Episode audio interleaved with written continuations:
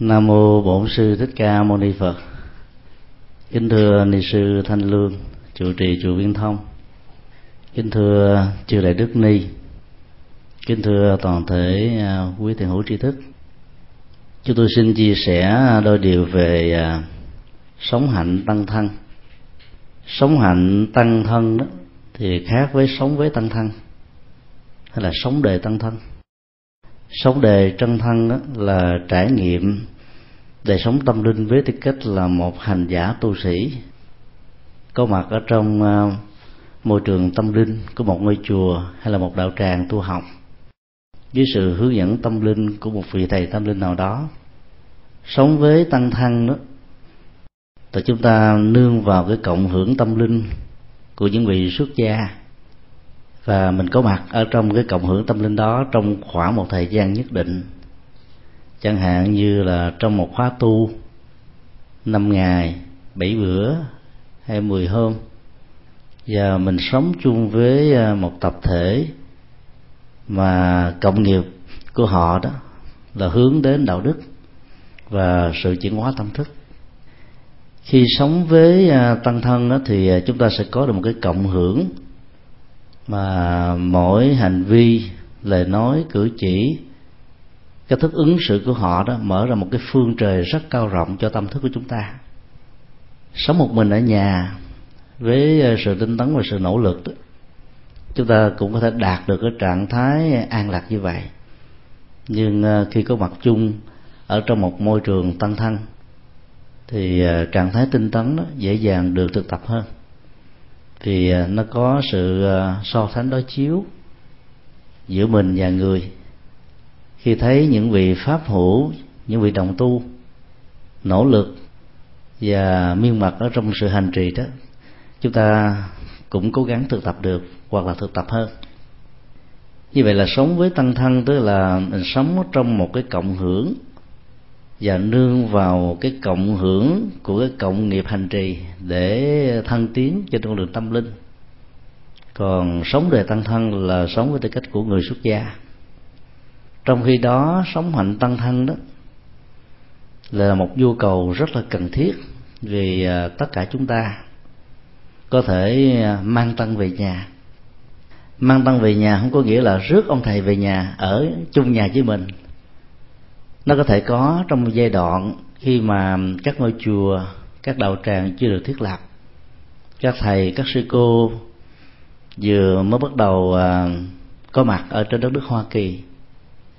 Và không còn cách nào khác là phải ở trong một à, tư thất nào đó, thiết lập đạo tràng, có sự tu tập và hành trì.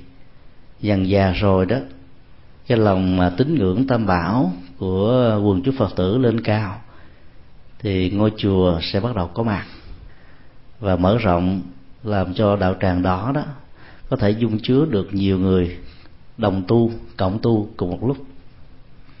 Đem tăng về nhà là mình đem sự hành trì về à, trong đời sống sinh hoạt thường nhật của chúng ta.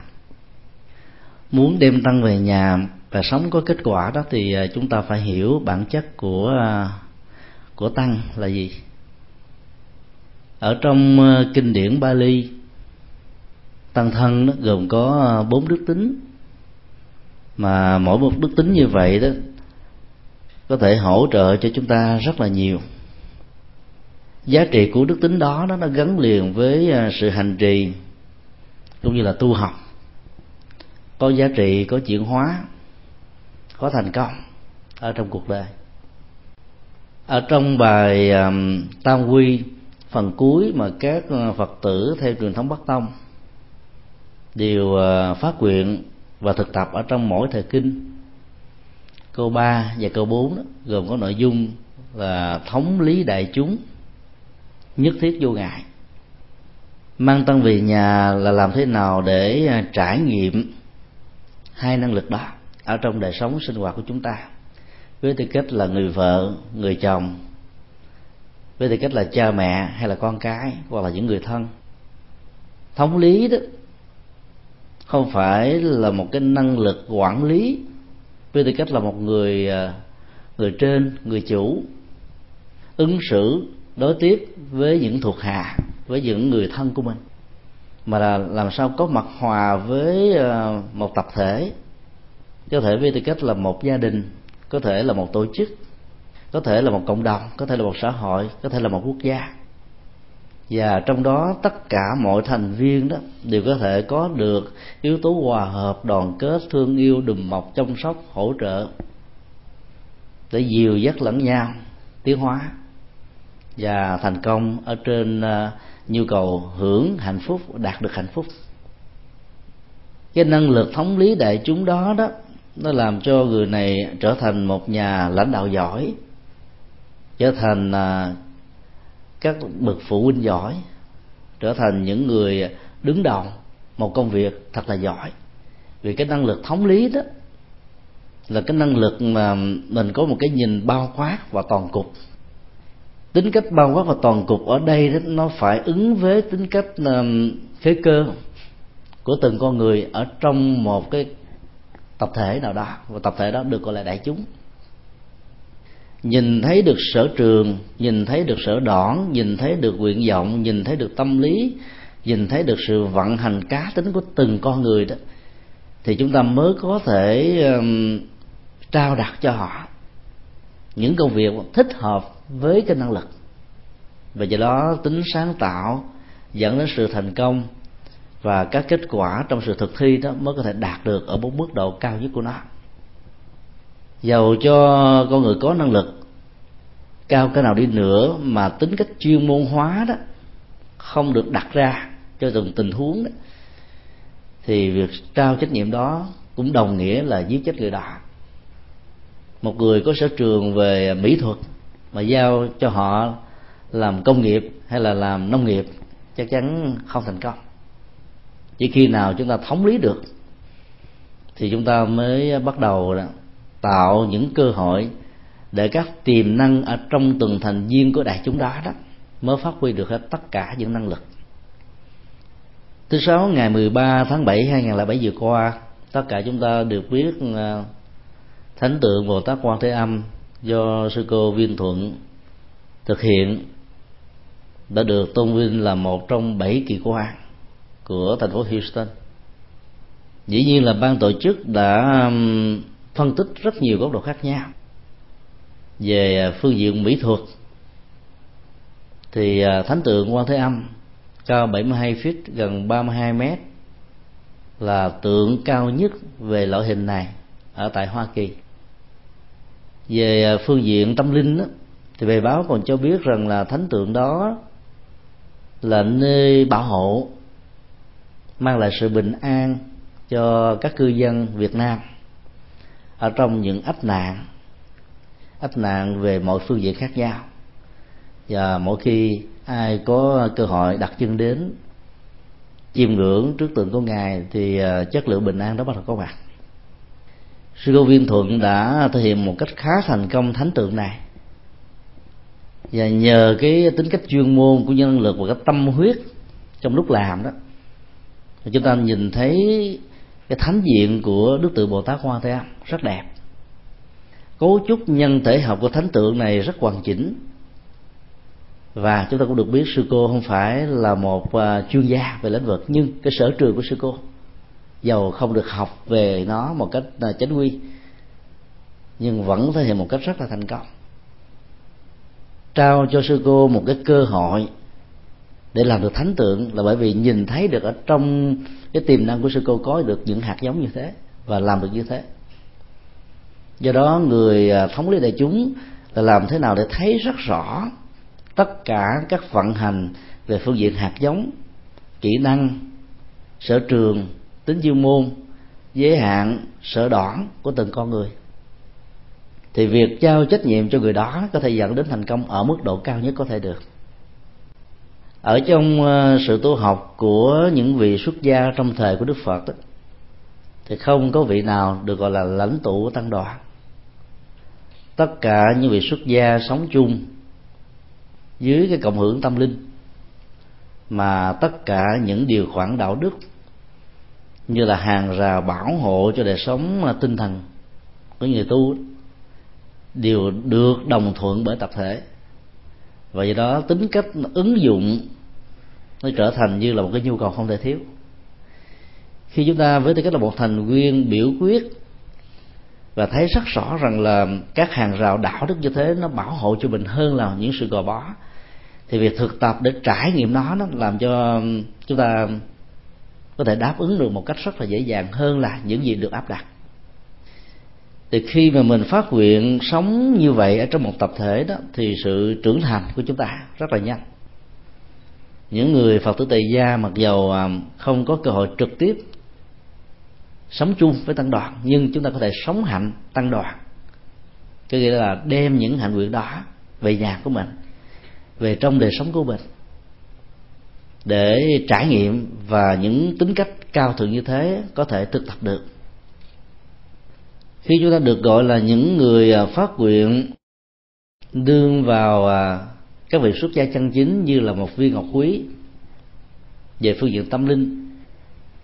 Thì đồng lúc đó đó, chúng ta đã thừa nhận rằng là cái tính cách thanh tịnh của đoàn thể tu tập với tư cách là những người xuất gia đều là những bậc thầy của mình. Những người xuất gia của chúng tôi cũng nguy ngưỡng tăng bảo hàng ngày thông qua các thời kinh. Và đức tính tăng bảo đó là là cao thượng, siêu việt vượt ra khỏi tất cả những rào cản của các ý thức hệ giáo hội. Mỗi một pháp môn, mỗi phương pháp thành trì đó, thông qua một pháp hội hay là thông qua một giáo hội, phật giáo nào đã cũng chỉ là một bộ phận của tăng thân hay là tăng đoàn. Và do đó um, khi quy ngưỡng về tăng bảo để tiếp nhận cái giá trị đức hạnh của tăng thân để sống với nó đó, chúng ta phải có cái nhìn bao dung hơn, toàn cục hơn, rộng hơn để thấy rõ rằng là sự khác biệt của các giáo hội đó không phải là một trở ngại, mà là những cách thức thể hiện và dấn thân khác nhau, tùy theo sở trường, tùy theo pháp môn, tùy theo cách thế hàng đạo. Sử dụng ờ, quan niệm bao quát và thoáng rộng như vậy thì chúng ta đang ờ, thực tập cái hạnh thống lý đại chúng. Bất cứ ở chỗ nào chúng ta đều có được cái năng lực viên thông vô ngại, như ờ, danh hiệu của ngôi chùa này. Sự viên thông vô ngại đó có thể giúp cho mình có một cái nhìn rất là thoáng rộng. Mọi sự khác biệt không còn là một trở ngại đối với chúng ta, mà có thể như là một cái hỗ trợ bổ sung, mà mình có thể xem đó như là một dữ liệu ít nhất là tham khảo và sau đó là học tập. Mỗi một vị bồ tát trong truyền thống phật giáo đại thừa mang một sứ mệnh với một hạnh nguyện. Sứ mệnh và hạnh nguyện đó gắn liền với danh sư của các ngài. Chẳng hạn như bồ tát văn thù đó với sứ mệnh là chuyên trao bí kíp tuệ giác đại trí văn thù. Bồ tát phổ hiền đó, truyền trao bí kíp về cái tâm lượng rộng vĩ đại bao la đại hạnh phổ hiền. Bồ tát quan thế âm trao cho chúng ta những kỹ năng để nhổ lên nỗi khổ niềm đau của người khác một cách tận gốc rễ đại bi quan thế âm. Và bồ tát đại thế chí đó, cho chúng ta những bí kíp võ công tâm linh với một cái năng lực bền bỉ chịu đựng và tinh tấn để có thể biến tất cả những ước mơ và tất cả những thao thức trở thành là đời sống thực tế đại lực tại thế chí.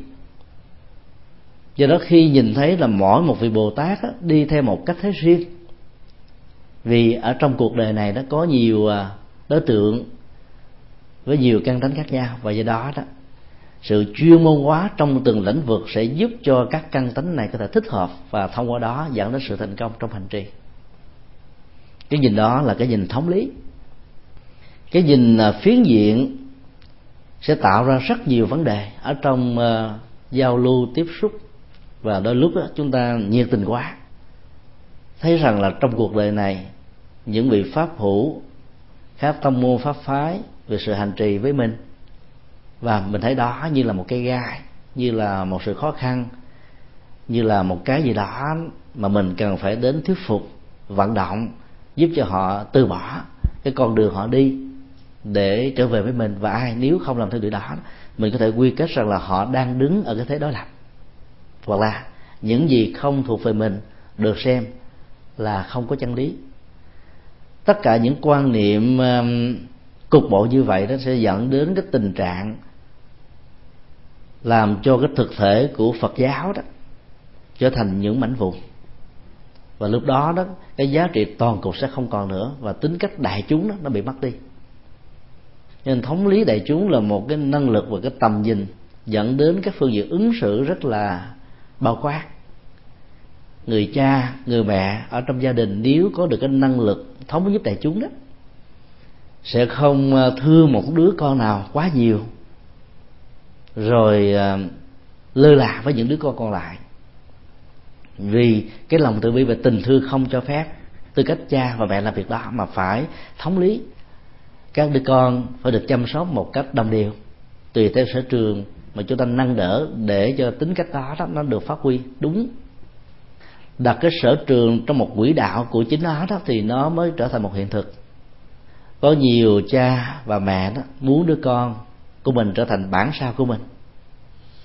Và cố gắng o bế, luyện, rèn cắt tỉa làm thế nào để cho các con của mình không được đi ngoài quỹ đạo đó. Như là không biết rằng là cái tình thương như vậy là không mang tính cách thống lý đại chúng được, mà chỉ thống lý chính mình thôi rồi mình muốn nhân bản cá tính của mình nhân bản cuộc đời của mình nhân bản à, tất cả những gì mình có mình cho là rất là tâm đắc đó cho đứa con của mình cho đứa cháu của mình. Và cuối cùng trong sự nỗ lực như vậy đó cái tôi được nhân rộng và nỗi khổ niềm đau đã được gieo rắc ở con cái của chúng ta. Ở Việt Nam vào cuối mùa thi và mùa hè như thế này một số thanh niên nam nữ đã rơi vào tình trạng bế tắc vì cha mẹ của chúng nó muốn chúng trở thành là những người rất giỏi. Người cha thành công và đỗ đạt nhiều đó mong đứa con trai của mình cũng được đỗ cao học giỏi như chính bản thân mình cách đây mấy mươi năm. Và yêu cầu đứa con học ngày học đêm nhưng khi kết quả đến đó, nó không đạt được như ý muốn thì người cha rất buồn và mắng chửi rằng là mày dở quá ở cái tuổi của bố đó, bằng con, bố đã thành công rất nhiều thứ mà bây giờ con không làm được việc này.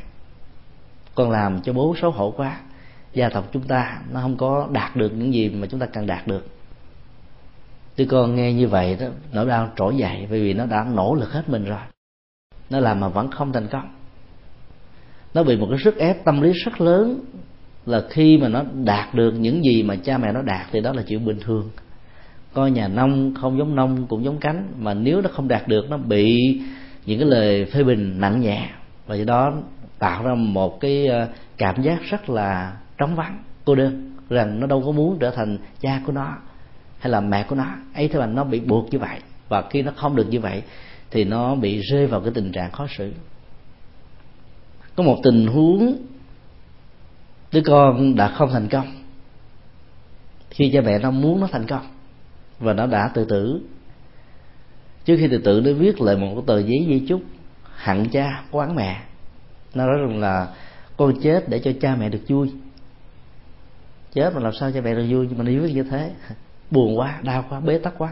Vì cha mẹ của nó quyền rủa sau khi mùa thi nó không đạt được kết quả. Nó nói là, con sẽ chiều theo cha, theo mẹ. Con đã làm hư gia tộc này vì kết quả không đạt được cao cho nên thôi, chào tạm biệt cha mẹ và hy vọng không gặp lại trong tương lai. Đó là một nỗi đau, đó là một sự uất nghẹn.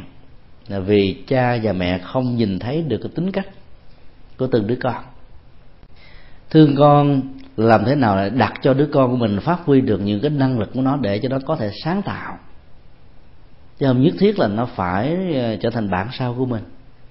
Vì chúng ta hiểu rất rõ là ở trong một gia đình đó ngoài cái bổ số chung về nghiệp mà chúng ta thường gọi là cộng nghiệp đó, nó còn có những um, cái năng lực mà nó tích tụ từ những um, nghề nghiệp trước đây ở trong đời sống quá khứ. Nó tạo thành biệt nghiệp. Do đó thấy được cái tính cách biệt nghiệp của từng người như là những thành viên thì việc thống lý đại chúng đó chúng ta không thấy và bắt buộc phải có cái nhìn tất cả đều giống nhau cái nhìn ở trên cái bàn tay thôi, đã có biệt nghiệp à ngón ngắn, ngón dài, ngón mập, ngón ốm, ngón cong, ngón thẳng. Hoa văn thể hiện ở trên từng ngón tay như này cũng khác nhau. Ngay cả đường chỉ tay, bên tay trái và bên tay phải đã khác rồi. Ở trong một con người và cũng là một bộ phận của mình thôi, ấy mà, nó đã khác. Thì huống hồ là nhiều con người khác nhau. Trong tình huống song sinh, nó tính cách khác biệt là chuyện chúng ta dễ thấy lắm hai anh em song sinh, hai chị em song sinh, hay là cặp song sinh, một nam, một nữ. Cá tính đó và khác biệt mặc dầu sanh cùng năm tháng, ngày, giờ chỉ khác nhau ở cái cái phút hoặc là cái giây có mặt đó.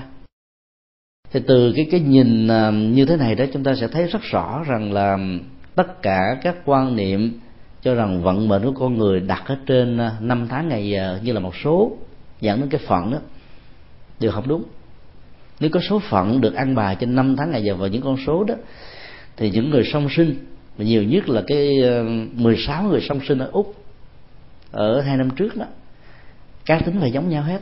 Đằng này nếu chúng ta quan sát, thì mỗi đứa bé đó, nó có một cái cá tính riêng, có sở thích riêng, có cách ứng xử riêng, và thấy được cái biệt nghiệp của từng con người, từng thành phần, thì chúng ta sẽ có được cái nhìn là thống lý đại chúng khi mà cái năng lực thống lý đại chúng nó có mặt đó thì à, chúng ta sẽ đạt được một cái thành quả trong giao lưu tiếp xúc là nhất thiết vô ngại.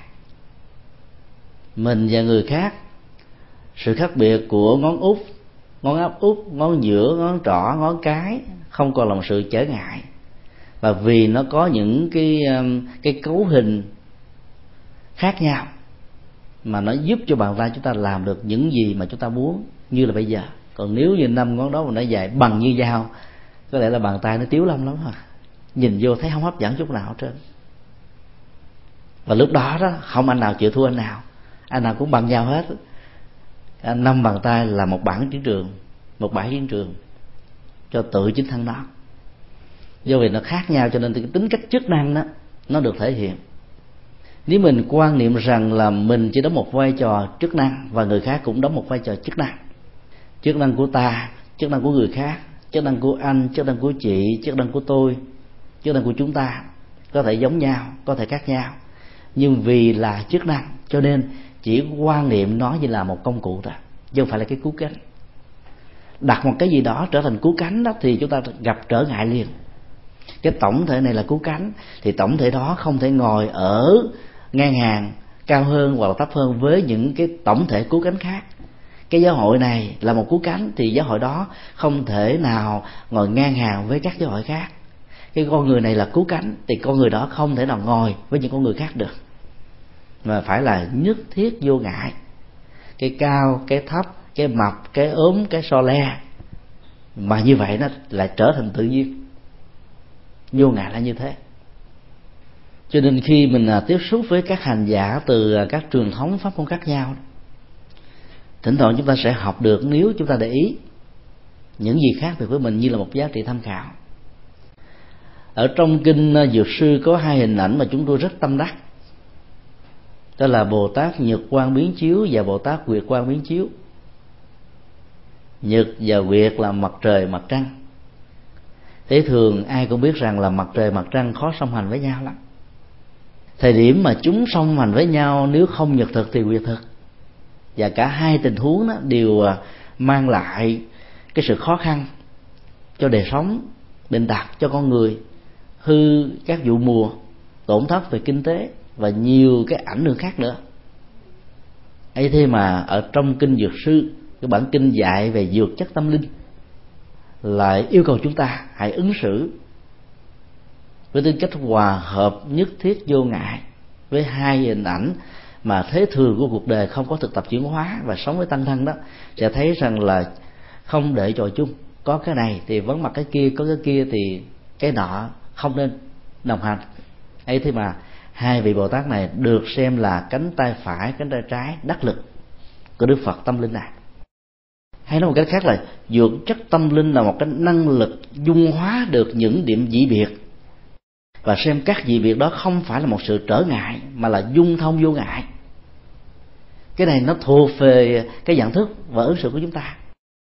Ở trong mỗi con người, đôi lúc chúng ta có cái yếu tính của mặt trời, đôi lúc chúng ta có yếu tính của mặt trăng, đôi lúc chúng ta rực rỡ, nóng, cháy bỏng, như ánh sáng mặt trời, có lúc chúng ta nhẹ nhàng, thư thái, dịu mát như là mặt trăng. Và cái tính cách này, nếu mà mình không xem nó như là một cái điểm ờ, hỗ trợ tương dung với nhau đó. Thì cái mâu thuẫn nội tại nó đã vốn có mặt ở trong từng con người chúng ta rồi. Huống hồ là trong giao lưu tiếp xúc ứng xử với người khác thì tính cách mâu thuẫn đó nó thể dẫn đến những cái tình trạng xung đột pha chạm loại từ lẫn nhau. Đó là cái cách thức đi của các đảng phái chính trị. Cái này có mặt. Phải thừa nhận tính cách độc đôn của nó để loại trừ những cái khác. Và muốn như thế, phải chứng minh được những cái khác nó ti liệt hơn thấp kém hơn, nhỏ nhoi hơn, giá trị thấp hơn là cái gì mà mình đang có. Cho nên tính cách loại trừ đó nó làm cho người ta trở thành thù từ tình thân, trở thành khoảng cách từ sự nói ghét trở thành đổ vỡ từ ờ, những cái hợp đoàn và hợp lực. Cái đặc điểm quan trọng sở dĩ hai vị bồ tát này có thể trở thành là những người đồng hành với nhau, mà cả hai đều chói sáng là nằm ở yếu tố thứ hai đó, quang. Điểm chung nhất của mặt trời, mặt trăng là ánh sáng không ạ à? cho nên nhật quang và nguyệt quang. Chứ không lấy cái nhật làm cái chính, không lấy cái nguyệt làm cái chính. Nếu lấy cái nguyệt, cái nhật là khó song hành được với nhau, nhưng mà lấy ánh sáng làm cái cái trọng tâm. Có nghĩa là chúng ta vẫn tìm thấy được mẫu số chung trong tất cả những dị biệt. Và đến với nhau từ mẫu số chung này mỗi người một bàn tay, mỗi người một cách thế, mỗi người một vị thế. Thì chúng ta sẽ làm cho một cái tổng thể, cái đại cục của Phật giáo đó, nó được mạnh. Và nếu chúng ta ứng xử một cách tương tự như vậy trong gia đình, thì chúng ta cũng có được một cái năng lực tập thể, một cái cộng nghiệp hợp đoàn. Ai sống và xử lý được các cái điểm dị biệt đó thông qua một mẫu số chung cho một mục đích cao thượng, hướng về những giá trị an vui thì cái đó được gọi là người đang thể nhập được cái tính cách nhất thiết vô ngại. Thái độ và cách ứng xử nhất thiết vô ngại khác hoàn toàn với kiểu ba phải. Tới đầu a nghe ta nói cũng thấy có lý, qua đầu b nghe ta nói thấy cũng không đến nổi gì. Và bên nào cũng đúng, bên nào cũng trúng. Hợp sự lòng, giống như là loại thập cẩm thì cái đó nó không phải như thế. Mà nhất thiết vô ngại là chúng ta nhìn thấy được tất cả những gì việc không phải là một sự trở ngại chúng ta vẫn tìm ra được ở đó những cái giá trị, những cái tinh hoa, những cái hay mà mình không có. Cho nên thay vì mình tấn công chỉ trích phê bình, những cái điểm khác với mình, thì mình lại tán dương công đức những cái gì mà mình chưa đạt được. Chính vì vậy mà trong ờ, mười 10 hạnh phổ hiền, có hạnh tán dương công đức. Với một thái độ tùy hỷ đó thì ờ, chúng ta đi tìm và dùng cặp mắt của mình để mà mình tìm. Thậm chí trong những tình huống đại cát tìm vàng thấy được những cái hay của người khác. Còn với một thái độ mà có ngại, có trở ngại, có bế tắc, có cái gút, thì đi tới đâu chúng ta không thấy gai, thấy gốc, thấy miệng chai, thấy ờ, kẽm gai, thấy dao, thấy búa, thấy vũ khí, thấy súng ống, thấy đạn dược, thấy tan tóc thấy hận thù. Do đó phải mang cái tâm trạng, đội vào ờ, cái kiến, mang vào cái kiến của nhất thiết vô ngại thì đi tới đâu đó chúng ta cũng có thể học được những cái sống hạnh tăng thân là chúng ta thể hiện bốn đức tính quan trọng mà những vị xuất gia chân chính đã đạt được ở trong thời của Đức Phật và trong chiều dài của lịch sử đó, hàng triệu hàng triệu người đã đạt được như thế. Có một sự khác biệt căn bản trước khi thực tập những cái hạnh này đó ở chỗ đó là nhiều người tại gia đã từng sống như tính cách một người xuất gia tại nhà. Sống trên cái phương diện của hình thức nhiều hơn là cái phần hành trì bên trong. Ví dụ như người đó buông hết tất cả mọi thứ, trước đây làm rất khá về kinh tế, tạo đồng lương, lấy số tiền đó giúp cha, giúp mẹ, người thân, rồi người dân nước lã thông qua các hoạt động từ thiện xã hội tôi riết rồi thế không còn muốn làm gì hết nó thôi giờ chán quá mệt quá làm đủ rồi. Giờ muốn tu thôi. Hỏi tu sao nó tu giống các ông thầy các sư cô. Giống là giống như thế nào? Ngày tụng sáu thời kinh bốn thời kinh. Gõ mỏ tụng kinh là mọi thứ như là những vị xuất gia. Mà lại không trở thành là hạnh tăng thân cái hạnh tăng thân đó, được kinh điển định nghĩa rất là căn bản. Thứ nhất là diệu hạnh. Diệu hạnh gồm có hai nghĩa. Thứ nhất đó, là một cái ờ, khéo léo ở trong sự giao lưu tiếp xúc. Khéo léo đây không phải là ngoại giao. Cái thứ hai đó là một cái mầu nhiệm thông qua sự giao lưu tiếp xúc chúng ta có thể cảm hóa được người khác hướng dẫn người khác trở về con đường lành có được hạnh phúc. Cái đó được gọi là diệu hạnh sự khéo léo thông qua nghệ thuật giao tế đó, nó có thể làm cho con người sống một cách rất bề ngoài. Chúng ta ngoại trang đây tạo ra cái thẩm mỹ ở trong giao tế bằng à, những ngôn ngữ, bằng những cách thức ứng xử lựa lời mà nói cho vừa lòng nhau nếu mình ứng xử cái khéo léo như thế thì cái giá trị của trái tim, của tấm lòng, của nhận thức, của tiếp xúc nó sẽ không đạt được ở cái mức độ cao nhất, bởi vì con người với cái tần số tâm thức có thể cảm nhận được tấm lòng của chúng ta. Chúng ta có thể qua mặt được một người, hai người, nhưng chúng ta không thể qua mặt tập thể cùng một lúc. Nhất là những người có trực quan bén nhạy, hay là có ờ, cái năng lực mạnh của ý thức, hay là có một cái nhạy cảm giác quan, là họ có thể đón biết được cái tâm trạng của chúng ta và cái tức thể hiện các hành vi trong vô tế là hai cái hoàn toàn khác nhau. Nhà Phật dạy mình um, thay vì khéo léo trong giao tế thì chúng ta hãy sống thực như thế ở trong giao tế. Nếu đóng kịch được thành công thì đâu có khó khăn gì để làm thiệt cái đó phải không ạ? Đóng kịch đó, có thể làm cho mình khổ dữ lắm. Nên thể hiện một bên ngoài một kiểu và bên trong đó là mình suy nghĩ ứng xử một kiểu khác. Và hai cái này nó, nó trở thành là mâu thuẫn xung đột với nhau khi mình đóng kịch ở bên ngoài là được hạnh phúc với một người nào đó. Thì khi về đối diện một mình ở trong một nơi vắng chàng thấy cô đơn buồn chán đó, nó bắt đầu nó xuất hiện. Vì lúc đó đó cái nỗi đau nó sẽ trỗi dậy vì chúng ta đông đo tính điếm rằng là trong thực tế đó chúng ta muốn mà chúng ta không được. Chúng ta được quan niệm bởi người khác rằng chúng ta được nhưng trên thực tế đó là chúng ta là cái đó làm. Do đó đó tính cách của sự ứng xử một cách khéo léo làm thế nào thông qua ngôn ngữ lời nói việc làm tư duy. Chúng ta thể hiện ra được cái um, tính cách hài hòa mang lại niềm vui về sự thoải mái của người khác. Và ngược lại cái cái thức um, ứng xử của người khác cũng mang lại cho mình các giá trị một cách tương tự. Những vị xuất gia thường được gọi là những người làm dâu trong họ đặc biệt là những vị trụ trì. Thì bá tánh đó, có nhiều khuynh hướng mà nhất là ở Hoa Kỳ này, làm vô trong họ cao hơn ở Việt Nam. Vì phần lớn các chùa đang trong quá trình xây dựng và phải lệ thuộc rất nhiều vào à, tấm lòng, sự chắc chiêu, cắt sáng bớt cái phần ăn, phần mặc của bản thân mình, dành dụm gói ghém để hỗ trợ cho một ngôi chùa được xây dựng một cách thành công. Rồi có nhiều người à, là không thấy được rằng cái việc đóng góp đó đó như là một sự buông xả tất cả những cái mình cần có. Mà buông xả như thế là phải mất đi mà được những cái cao hơn. Có những cái nỗ lực muốn khống chế hoặc là muốn tác động vì nhiệt tình. Cái khuynh hướng của ngôi chùa theo cách thức này hay cách thức khác.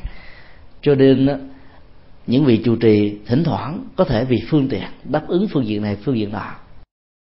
Và do đó đó, nó làm cho cái sinh hoạt có thể đạt được cái phần à, vững vàng trong một giai đoạn. Nhưng sau đó đó, nó chuyển qua một giai đoạn khác, có thể gặp nhiều trục trặc, gặp nhiều khó khăn hơn. Do đó ứng xử một cách khéo léo không phải là để làm hài lòng, gặp người a thì làm hài lòng một kiểu, gặp người b hài lòng một cách khác, mà làm sao trong mọi tư tư thế đó, mọi người ở cái nhìn chung nhất có thể chấp nhận, hoan hỷ vì những giá trị đạt được lệ lạc của nó các phật tử khi cúng dường cho những vị xuất gia, ví dụ cúng dường cái áo ấm đến mùa lạnh, thăm viếng ở chùa, gặp sư cô chủ trì mà thấy sư cô không mặc cái áo ấm đó, lòng cảm thấy hơi buồn quá. Để hỏi sư cô, cái áo đó đâu rồi, sư cô? Hoặc là cúng cái gì đó là mình muốn cho cái người nhận cái phẩm vật đó phải sử dụng nó rồi vì ứng xử khéo cho nên biết ngày hôm nay tính chủ đã đến, cho nên ráng mặc chút xíu, vô các chiều, có tín chủ khác lên, ta cúng cáo cấm khác, cũng đem ra mặt chút xíu rồi đem cắt. Các tín chủ quan hệ vô cùng cho cái phẩm vật của mình, được vị thầy trân quý quá. Nếu chúng ta là những người có tính cách như vậy đó, tìm niềm vui ở trong những cái tình thế, tương tự như thế đó, thì à, chúng ta sẽ không làm cho vị à, vị thầy mà, vị sư cô mình ủng hộ đó, sống được cái diệu hạnh khi mà mình không nhìn thấy vị đó mặc cái chiếc áo là sử dụng cái phẩm vật mình cúng mình có thể hiểu như thế này. Những phẩm vật đó, đó đã được cúng cho một nơi khác đã được tặng hiến cho một người khác có nhu cầu. Như vậy là phẩm vật của chúng ta có cơ hội được gieo trồng phước báo có cơ hội để làm công đức lần thứ hai lần thứ ba. Và khi mà mình phát tâm cúng dường đó mình phải thấy rõ là cái tính cách sở hữu chủ của mình trên cái vật đó nó không còn nữa quan hệ trước khi làm, quan hệ đang khi làm, quan hệ sau khi làm. Thì mọi sự sử dụng và các cách thế sử dụng nó nó không còn là vấn đề để chúng ta phải quan tâm. Thì lúc đó đó, chúng ta sẽ hỗ trợ cho những vị xuất gia tiếp nhận cái phẩm vật của mình, ứng xử theo một cách diệu hạnh mà đức phật đã dạy. Đức tính thứ hai là trực hạnh. Trực là thẳng thắn. Ngang ngay sổ thẳng, đi thẳng, về thẳng, làm thẳng, nói thẳng, ăn thẳng nó không có quanh co, quẹo quọ. Vào à, các công viên của người hoa kỳ rộng bạc ngàn, ngay hàng thẳng tắp nhìn không thấy thẩm mỹ. Vào à, các cái khu vườn nhật hay vườn trung quốc, chúng ta thấy có một phong cách. Con đường không bao giờ được đi thẳng. Vòng vòng vòng vòng vòng vòng vòng vòng. Ấy thế mà người ta mê. Cái ao không nên làm cách thế như một cái hồ vuông vức hay là chiều dài như là hình chữ nhật mà phải có những cái eo cái khúc khủy đá lởm chởm lòi lên lòi xuống nhìn như vậy thấy hấp dẫn vô cùng. Sự hài hòa về màu sắc ứng với bốn mùa tạo ra những khí tiết mà nó có thể biểu tượng cho nhân cách của người quân tử ở phương diện này hay phương diện khác để giúp cho người có mặt với tư cách là một người quan sát viên hay là một người à, du lịch đó, có thể thưởng thức được những cái giá trị thẩm mỹ và trên giá trị thẩm mỹ là những cái tư cách, những đức tính. Cho nên làm cho chúng ta hấp dẫn vô cùng. Mỗi khi có mặt tại hoa kỳ à, chúng tôi thường không bỏ lỡ cơ hội đi thăm viếng các cái vườn nhật ở những thành phố mà nó có. Chỗ nào có thêm vườn trung hoa là đi nữa. Chẳng những chụp hình mà còn quay phim. Vì thế nó có nhiều cái hay, nhiều cái đẹp cái ngôi chùa viên thông này, quý vị thấy không? Vườn trúc cũng có. Vườn tam bảo khắp mọi nơi. Nghệ thuật, trang trí, bố cục, màu sắc, các giá trị thẩm mỹ nó nó được thiết lập một cách rất là hài hòa và trong tương lai. Khi ngôi chùa mới được thành công thì chúng tôi tin chắc rằng là nó là một cái cảnh quan rất đẹp. Đã có một cái viện bảo tàng với nhiều thánh tượng, với phong cách nghệ thuật đặc sắc đa dạng phong phú của nhiều nghệ nhân khác nhau trong khi đó đó sống hạnh um, tăng thân đó là chúng ta sống với cái trực hạnh. Tức là sự thẳng thắn nhưng mà nó vẫn có những sự mềm dẻo. Răng cứng quá nên gãy lưỡi mềm nên còn nguyên. Đó là cái phương châm mà người trung hoa thường dạy chúng ta. Nếu không khéo là mình gặp đâu cũng uốn éo cái lưỡi để cho mình còn nguyên thì không phải là trực hạnh. Bản chất của trực hạnh đó là cái tính cách um, nói và làm, thống nhất với nhau. Cái gì chúng ta suy nghĩ thì nó cũng chính là cái cái phát biểu của mình. Và dĩ nhiên đó, trong sự phát biểu, ứng xử đó, chúng ta không làm cho người khác cảm thấy à, đau, nhói vì bị diễn mà trực ở đây đó là một cái bản chất nó nó phù hợp với à, con đường chân chính, cái lý tưởng chính đáng. Và trong đó đó, cái tính cách của người hành trì sẽ đạt được cái chất liệu vô ý, tức là không sợ hãi quanh co quằn quèo đó. Lung khể có thể làm cho người không bị căng thẳng. Nhưng mà nếu mình không dám nói ra những sự thật bằng một thái độ vô ý để có thể hỗ trợ để giúp cho cái người đang có vấn đề có thể vượt qua được những khó khăn đó, đó thì tính cách trực hành này không còn nữa. Huấn luyện cái đầu gặt thật giỏi cái đầu gối che nó, buộc nó bởi một cái ờ, ruột bánh xe. Thì mình có thể quỳ thật lâu. Và đi bằng đầu gối cũng rất là dễ dàng. Thì việc thăng quan tiến chức thành công ở trong xã hội, ở những vị thế mà chúng ta có đó, là chuyện không khó khăn gì. Hay là sàm tấu, hay là nịnh hót, hay là tất cả những cái đó đó, nó đều đi ngược lại với cái trực hành và sống hạnh, tăng thân là làm thế nào để có được cái tính cách thẳng thắn. Thẳng thắn theo một cách thức có thể giúp cho người khác. Nhiều khi chúng ta cương trực quá nó thẳng quá nó bộc trực quá nó cương quá, giống như là đá. Thì cái người nghe đó, mặc dù biết rằng mình sai, nhưng mà họ không thể nào thừa nhận cái sai đó được. Vì thừa nhận như thế là vai chạm tự ái và họ tự đánh đổ cái hình ảnh thần tượng ở quần chúng cho nên họ phải cố tình bưng bít và phủ định cái đó. Chứ trực hành không có nghĩa là mình tấn công một cách giống là nã pháo vào ngay đối tượng và làm thế nào để người đó có thể nhận ra được một cách rất là rõ ràng. Nó giống như khi mà chúng ta có mặt ở dưới ánh mặt trời đó. Nếu mặt trời trực chiếu thẳng từ trên xuống đó, thì cái bóng chúng ta rất là nhỏ. Nên chứ nghiêng chút xíu bóng chúng ta dài cái độ trải dài ở trên mặt đất nhiều hay là ít, nó lệ thuộc vào cái góc độ và ánh sáng tương phản vị trí và hình thù của chúng ta đang đứng ở trên mặt đất. Trực hạnh là làm thế nào để cho cái hình ảnh nó được phương phả một cách chuẩn xác? Những gì chúng ta muốn cho người khác biết nó được thể hiện một cách rõ ràng ở trong lời nói và trong hành động chứ không có tới cách ám chỉ. Người trung quốc thì có tính cách ờ, nói hoạch toẹt tại vì ờ, họ có cùng chung một chữ viết nhưng cách thức phát âm hoàn toàn khác nhau. Để giao lưu tiếp xúc và vượt qua những cái gì về người dân hóa, phong tục, tập quán đó, họ tạo ra một ngôn ngữ, quốc ngữ được gọi là bạch thoại. Bạch là trắng, nó hoạch toẹt. Để giúp cho mọi người đều có thể hiểu vấn đề một cách dễ dàng. Trực hạnh nó sẽ giúp cho mình à, tâm nghĩ như thế nào thì mình thể hiện bằng hành động và sự tương ứng giữa thân và tâm để cho người ta không có lý giải sai không nhìn nặng sai sót. Thì lúc đó đó cái đời sống của mình cái uh, biểu đạt của mình những truyền thông của mình sẽ được người ta đón nhận một cách chuẩn xác. Những người uh, có số đào hoa đi tới đâu ai cũng thương ai cũng mến họ sợ lắm. Trốn tránh mà càng trốn người ta càng thương bởi vì ở cái nhân cách đó có thể rất là hài hòa, thoải mái, vui tươi, niềm nở. Hay là nó có một cái gì ấn tượng mà trong cái nhà Phật được gọi là cái tướng riêng đó.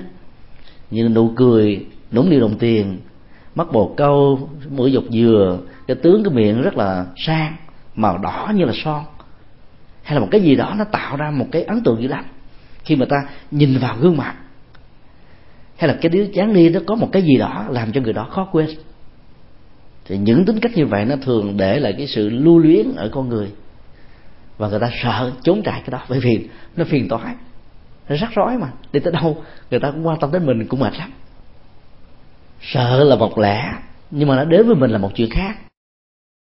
Là bởi vì mình, nhiều khi mình à, ngoại giao nhiều khi mình sống thực tình, thể hiện ra một cách rất là thẳng như vậy, và nhiều người ta thích cái đó. Cho nên trực hạnh sẽ được nhiều người quý mến dĩ nhiên ở trong tình huống của những người đào hoa là hơi mệt đó nói chung bản chất của trực hành là làm thế nào là giữa lời nói và việc làm nó phải thống nhất với nhau.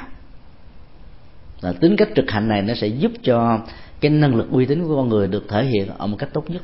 Và từ tình huống này chúng ta có thể vận dụng câu nói của Gandhi đó. Cuộc đời của tôi cũng chính là thông điệp của tôi tức là thông điệp của chúng ta nó nó phải được thể hiện bằng trái tim bằng tấm lòng bằng nhận thức bằng lời nói bằng việc làm của chính mình. Thể hiện được như thế là trực hạnh thứ ba là như lý hạnh. Tức là dù ở trong mọi hoàn cảnh môi trường điều khiển khúc quanh lịch sử các biến cố sự khác biệt về địa dư cái thức ứng xử và sống của mình đó, nó phải luôn luôn khế ứng với chân lý của đức phật phương tiện không nên bỏ. Tùy duyên đó, có thể thực hiện. Nhưng nếu cái tính cách bất biến không có mặt ở trong phương tiện về tùy duyên đó thì cái đó nó được gọi là cuốn theo chiều gió. Và tính cách chân lý giá trị chân lý đó nó sẽ bị quay lưng.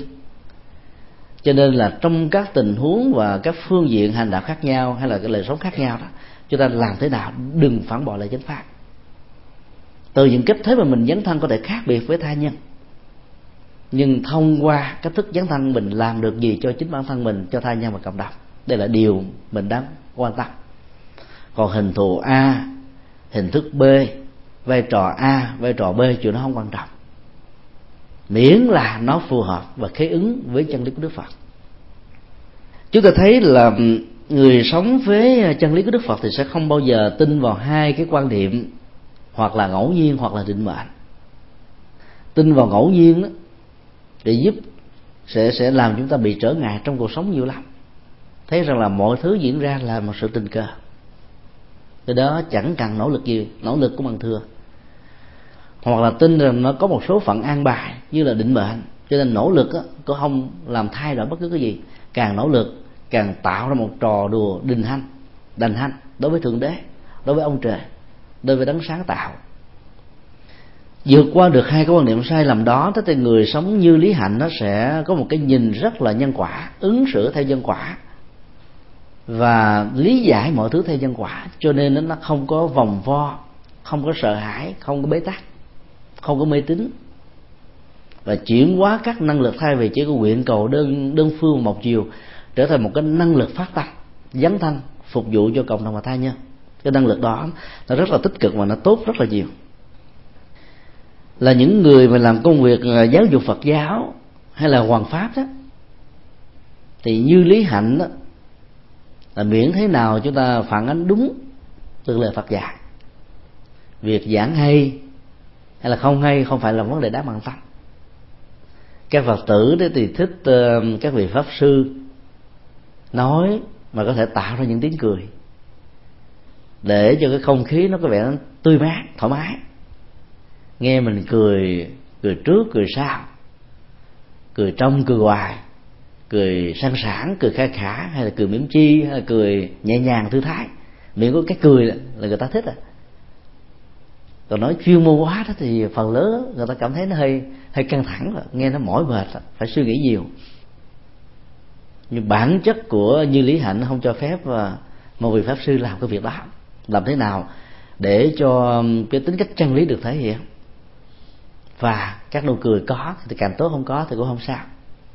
Vì vị pháp sư không phải là một người tạo hề, không phải là một anh hề. Giảng đường không phải là một cái à, sân khấu, gala cười, vân vân. Sống với cái hạnh này ở trong cuộc sống đó thì à, chúng ta phải lấy cái cái chân lý làm chuẩn. Và mọi yếu tố và các giá trị phụ thuộc đó phải được xem là thứ yếu thôi. Cái trọng tâm của vấn đề là cái gì? Nếu trong ờ, tư cách vợ chồng đó thì chúng ta phải lấy cái đại thể đó làm chuẩn. Đồng đo tính điểm từ sự kiện, từ vấn đề đó đi vào cái cá thể, cái cá biệt nhiều chừng nào đó thì cái rắc rối nó sẽ trở thành một cái trở ngại giữa hai bên. Như lý hạnh có nghĩa là quá đặt nặng về vấn đề lý thuyết mà nó là một cái cách thức thể hiện, nó phù hợp với những giá trị. Và cách thức thể hiện nó đó nó mang lại giá trị thực cho chúng ta hàng ngày. Như lý hạnh không phải là một sự đối lập lại với sự. Đó là một bên lý thuyết, một là hành trì. Như lý là khế hợp với chân lý. Và kết hợp với chân lý theo Phật giáo là phải tin nhân quả. Tứ điều đế là hai lớp nhân quả. Nhân quả thế gian, nhân quả suốt thế gian nhân quả thế gian đó, dạy chúng ta về bản lĩnh đối diện với sự thật. Mà khổ đau đó là một sự kiện diễn ra hàng ngày, hàng giờ. Cho nên quả của khổ được đưa ra để giúp cho mình có bản lĩnh, không trốn chạy đó tìm cách nhìn thẳng vào mặt mũi của nó để vượt qua nó. Và cái thức vượt qua là tìm vào gốc rễ, dây mơ rễ mát của nó nằm ở chỗ nào.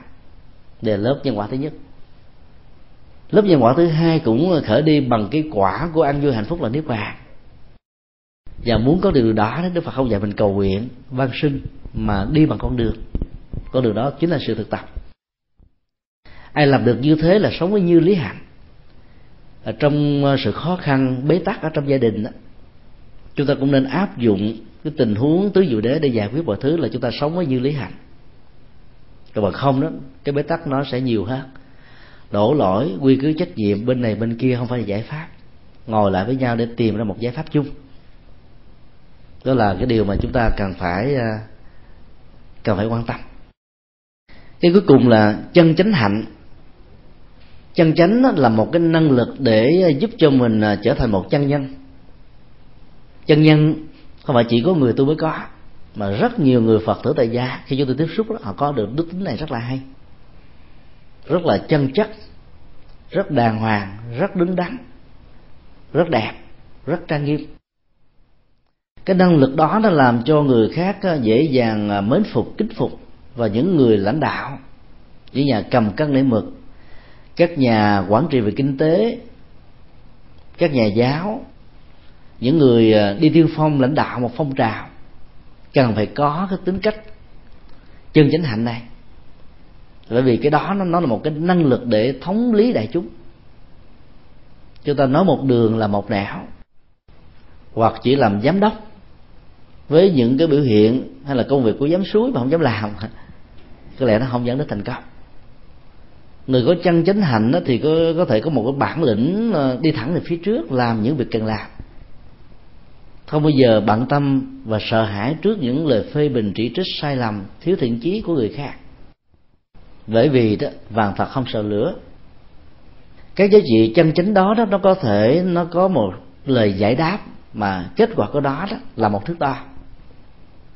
Phần lớn chúng ta lại không có được cái bản chất này.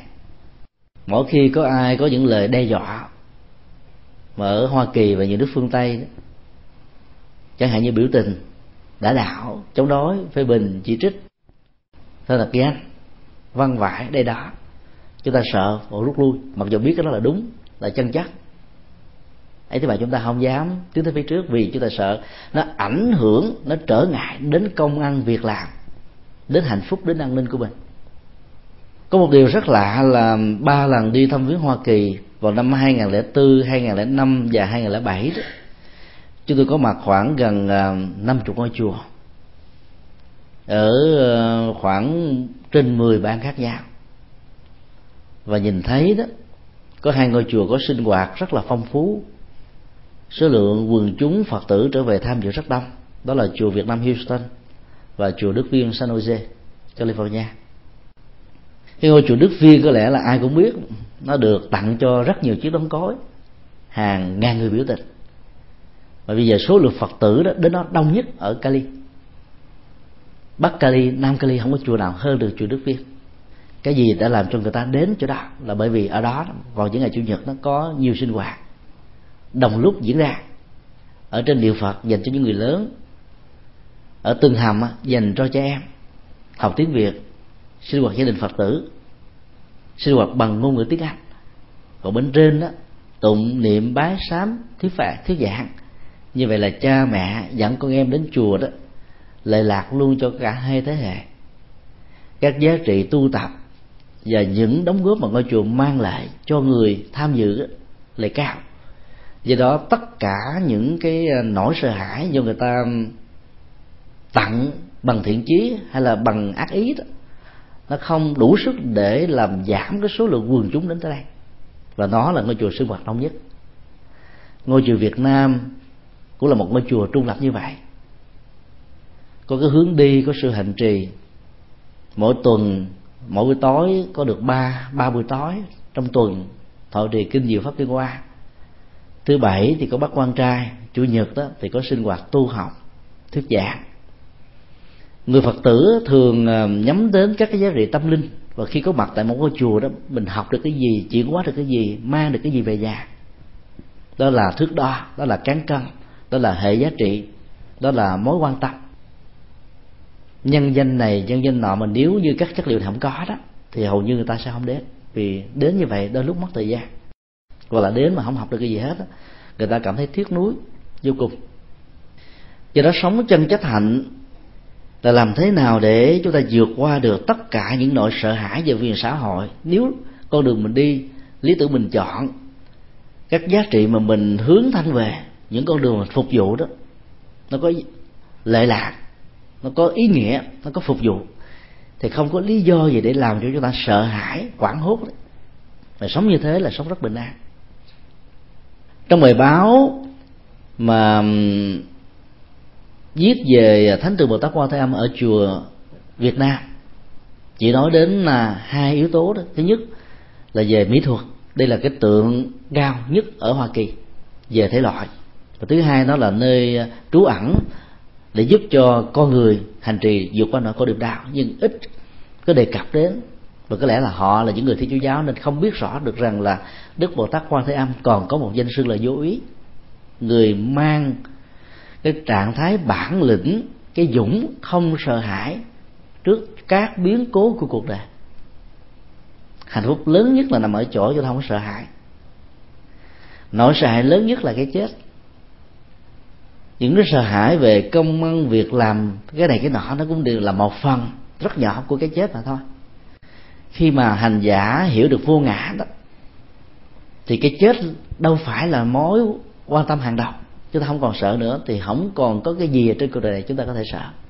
Dĩ nhiên, chúng ta sợ đạo đức, chúng ta sợ lẽ phải, chúng ta khuất phục trước đạo đức, chúng ta khuất phục trước chân lý thì tính cách sống như vậy là chân chánh và do đó đó nó làm cho mình thẳng tiến bước tới phía trước. Mà không có cái gì có thể làm cho mình sợ. Dầu cho người ta đánh trống la làng chỗ này đốt đuốc chỗ kia để uh, vạch mặt chỉ tên rồi ờ, uh, du khống xuyên tạc áp đặt vân vân bôi đen. Chúng ta vẫn thẳng như mà đi. Người phương tây có ngạn ngữ um, chó sủa mặt chó người đi đường cứu đi. Cái đó cũng là một cái cái, cái bản lĩnh phải không ạ? Thì bản lĩnh này theo phật giáo rất nguy hại. Vượt qua nỗi sợ hãi bằng cách trương sinh cái tôi lên. Và mình xúc giật quá, cái lời phát ngôn của người khác như là chó tiếng sói sủa. Vì vậy đó nó thỏa mãn cái tôi của mình, và cái tôi đó nó vượt lên trên những dư luận. Tốt lẫn xấu cho nên phật giáo dạy chúng ta rằng là những gì đúng đó thì phát huy. Ai góp ý đúng đó thì sửa sai. Còn à, góp ý không đúng đó thì không bận tâm. Phê bình chỉ trích không vì thế mà làm tư cách giá trị của mình nó giảm xuống. Thế là điều chúng ta thấy rất là rõ. Cho nên chân chất hạnh nó sẽ làm cho chúng ta có được cái chất liệu rất là thản nhiên. Và nhờ như thế đó thì chúng ta thống lý đại chúng và nhất thiết vô ngại. Nói tóm lại đó sống hạnh tăng thân là làm thế nào để chúng ta thể hiện được bốn đức hạnh hạnh mầu nhiệm, hạnh chân chất, hạnh như lý và hạnh chính trực. Bốn cái tư cách này nó sẽ giúp cho chúng ta trở thành một con người rất dễ gần gũi, rất dễ tiếp xúc, rất thể giải bài, rất dễ hòa giải dẫn đến những cái giải pháp chung cho những bế tắc, cho những khó khăn. Nếu có thể có, giữa chúng ta với nhau. Và những người tại gia đó có thể sử dụng cái này và đem hạnh tăng thân về nhà có lẽ phát xuất từ những nội dung như vừa nêu mà thiền sư nhất hạnh đã ám chỉ cho những cái tập thể tu tập dù tại gia xuất gia là tăng thân trước đây đó, phật giáo truyền thống gọi là tăng đoàn. Được thường à, sử dụng cho những người xuất gia. Với một tập thể gồm bốn thành viên trở lên, đã thọ giới tỳ kheo một cách trọn vẹn. Và cái ứng dụng đó lại rất là quan trọng.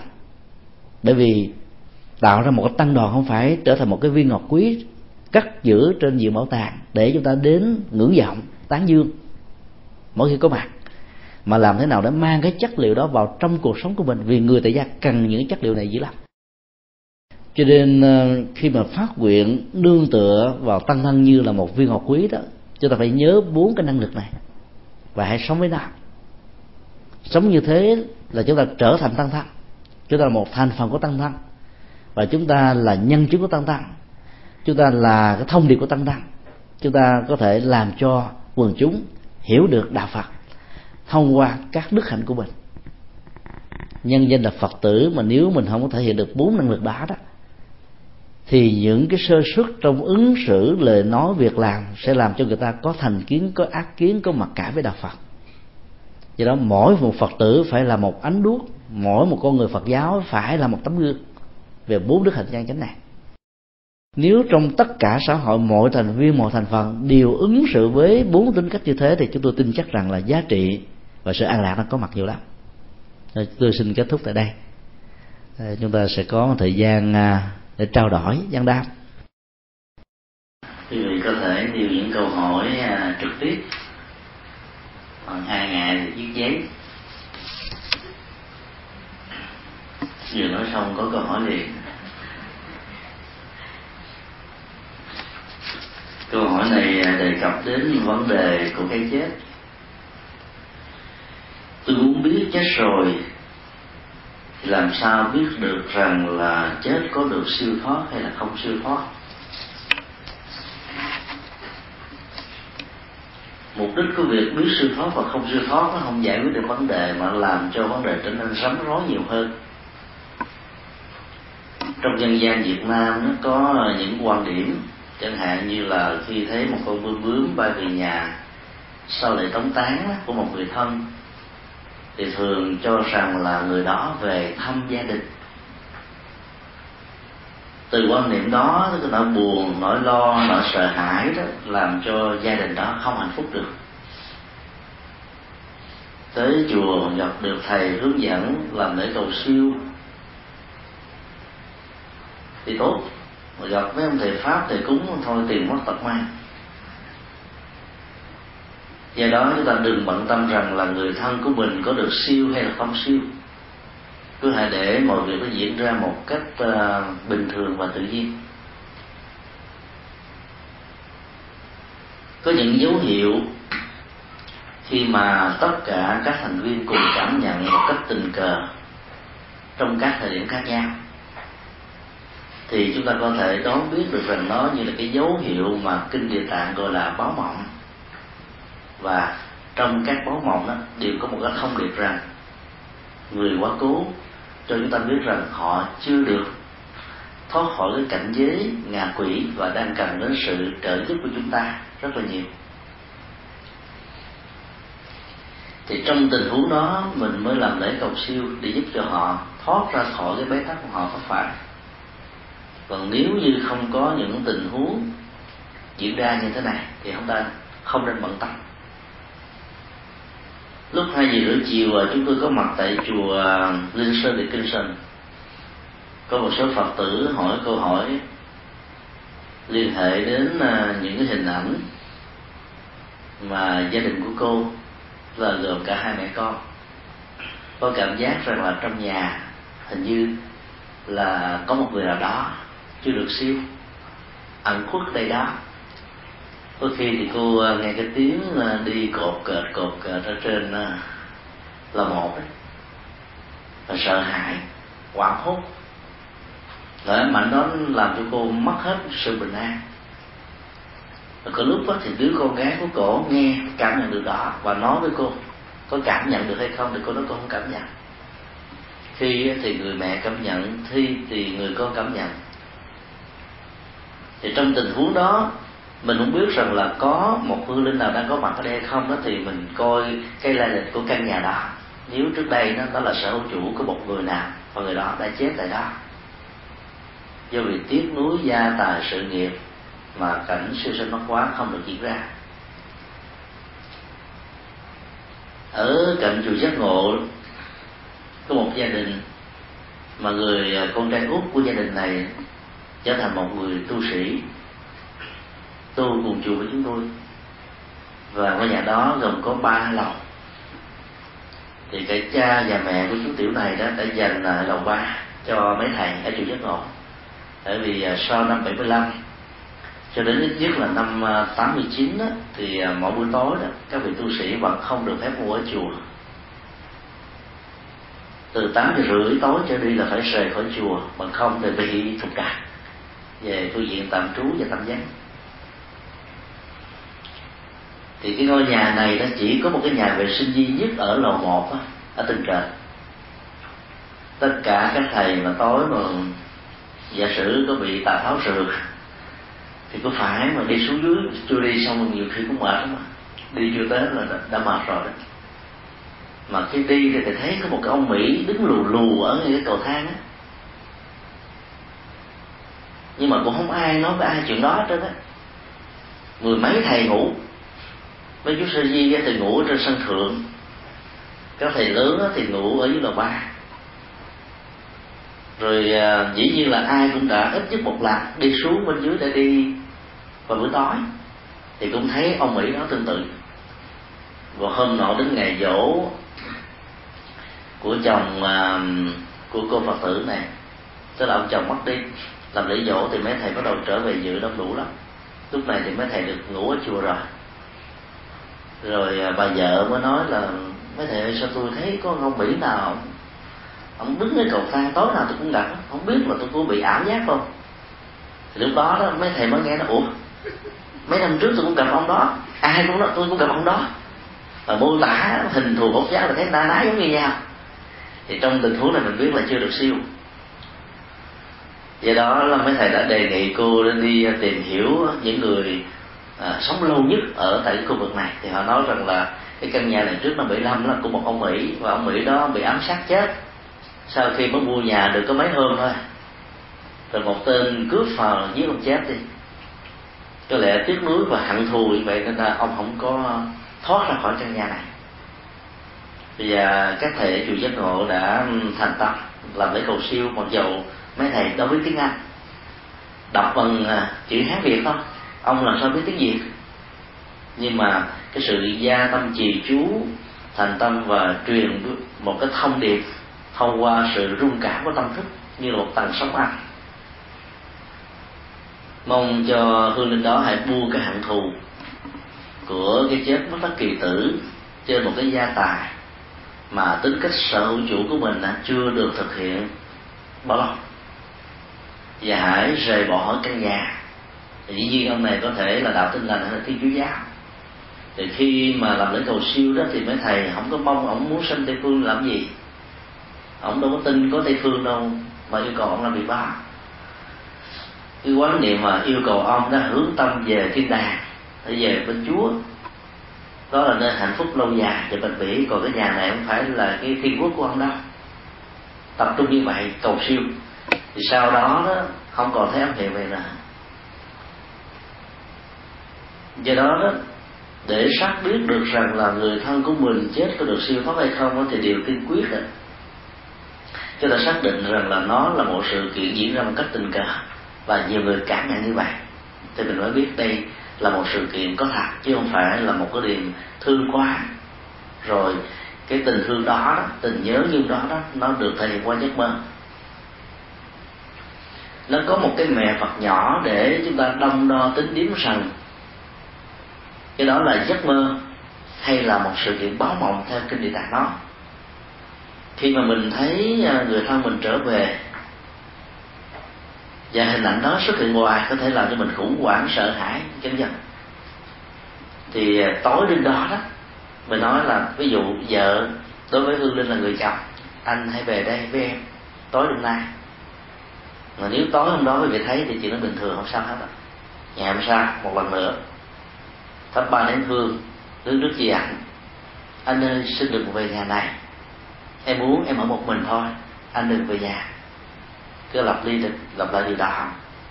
Rồi lên giường ngủ, để cho giấc ngủ nó được thêm thiết khi nào không hay. Mà nếu trong suốt cái giấc ngủ đêm đó mà mình không thấy người đó về, như là những cách thức của những đêm hôm trước á, thì mình biết rằng đó là giấc mộng đó tại sao chúng ta có thể cam đoan như vậy là bởi vì à, từ các hư linh trở về báo với chúng ta, báo cho người thân nhất, người thương nhất, người có quan hệ mật thiết nhất. Và khi mà họ về như vậy là họ đang có cái nhu cầu cần sự giúp đỡ. Mà khi người có nhu cầu giúp đỡ rồi chúng ta có hắt hủi họ họ mà không đi đâu. Họ biết rằng là chúng ta có thể giúp được họ. Và bây giờ hương linh là hiểu được cái tâm trạng của mình, hiểu được cái dòng cảm xúc của mình mình không hiểu được họ họ hiểu được mình. Cho mình giả vờ như thế, mà mình không thấy trong giấc mộng, tức là cái đó là cái ảo giác. Rồi cái tình thương nó tụ lại để thỏa mãn một cách thức gián tiếp hay là trực tiếp nào đó. Còn nói như thế rồi mà họ không về, mình biết rằng người đó chưa siêu. Cho nên hãy để cho cái tình huống đó nó diễn ra một cách rất là tự nhiên mười mấy năm trở lại đây thì hiện tượng ngoại cảm đã trở nên rầm rộ ở Việt Nam, và nhất là hai năm trở lại đây. Hiện tượng đó đã được quan tâm hơn bao giờ hết. Nhiều phật tử khi tham dự um, cái khóa tu và nghe được cái ờ, buổi thuyết trình của nhà ngoại cảm Phan Thị Bích Hằng trong ờ, ánh sáng Phật pháp kỳ năm vào tháng 3 tháng 4 2007 vừa qua thì hàng loạt những câu hỏi đã điện thoại về chùa giác ngộ, về chùa Hồng Pháp.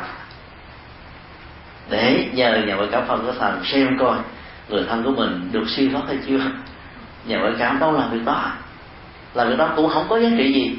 Chứ làm cho người ta sợ khủng hoảng, bế tắc, bất an, khổ đau công việc của nhà ngoại cảm là làm thế nào để mà tạo ra cái cơ hội hội ngộ giữa kẻ mất và người à, còn sống thông qua việc xác nhận hài cốt bị mất tích. Do chiến tranh, do loạn lạc, do mất tích, do tai nạn. Và mình không có bất kỳ một phương tiện nào để tìm phanh phui ra và giả sử có nhìn thấy tro cốt, xương cốt, mình không biết rằng có phải là xương cốt của người thân của mình hay không, thì nhà ngoại cảm thông qua những cuộc đối thoại với thí quan giúp cho chúng ta xác định được điều đó do đó chúng tôi xin ờ, đề nghị là chúng ta đừng nên bận tâm về được siêu thoát hay là không được siêu thoát chừng nào nó có những vấn đề đó thì chúng ta hãy làm. Còn ai mà muốn ăn chắc mặt bền thì cứ làm lễ cầu siêu thôi. Cái gì người cứ ờ, nghĩ rằng là thà dư thừa còn hơn thiếu. Và chính từ những cái nỗi niềm an ủi thà dư thừa hơn thiếu cho nên niềm tin mê tín đó, nó cứ họ nó xen lẫn vào nó có mặt len lỏi ở chỗ này hay là chỗ khác ở trong nhận thức của chúng ta. À, xin đi câu hỏi khác. Thầy con uh, xin có một uh, xem nhân nhân tiện nói về sư cô bên phật thì uh, có tôi nhận thấy là bên công bên uh, công giáo họ có một cái dòng dòng trên giết thì cái dòng đó họ có những người họ những người đi tu những người tu tu đó thì họ có những cái nghề chuyên môn riêng. Những nghề người chuyên môn về giáo dục về y tế về ờ, về kỹ thuật.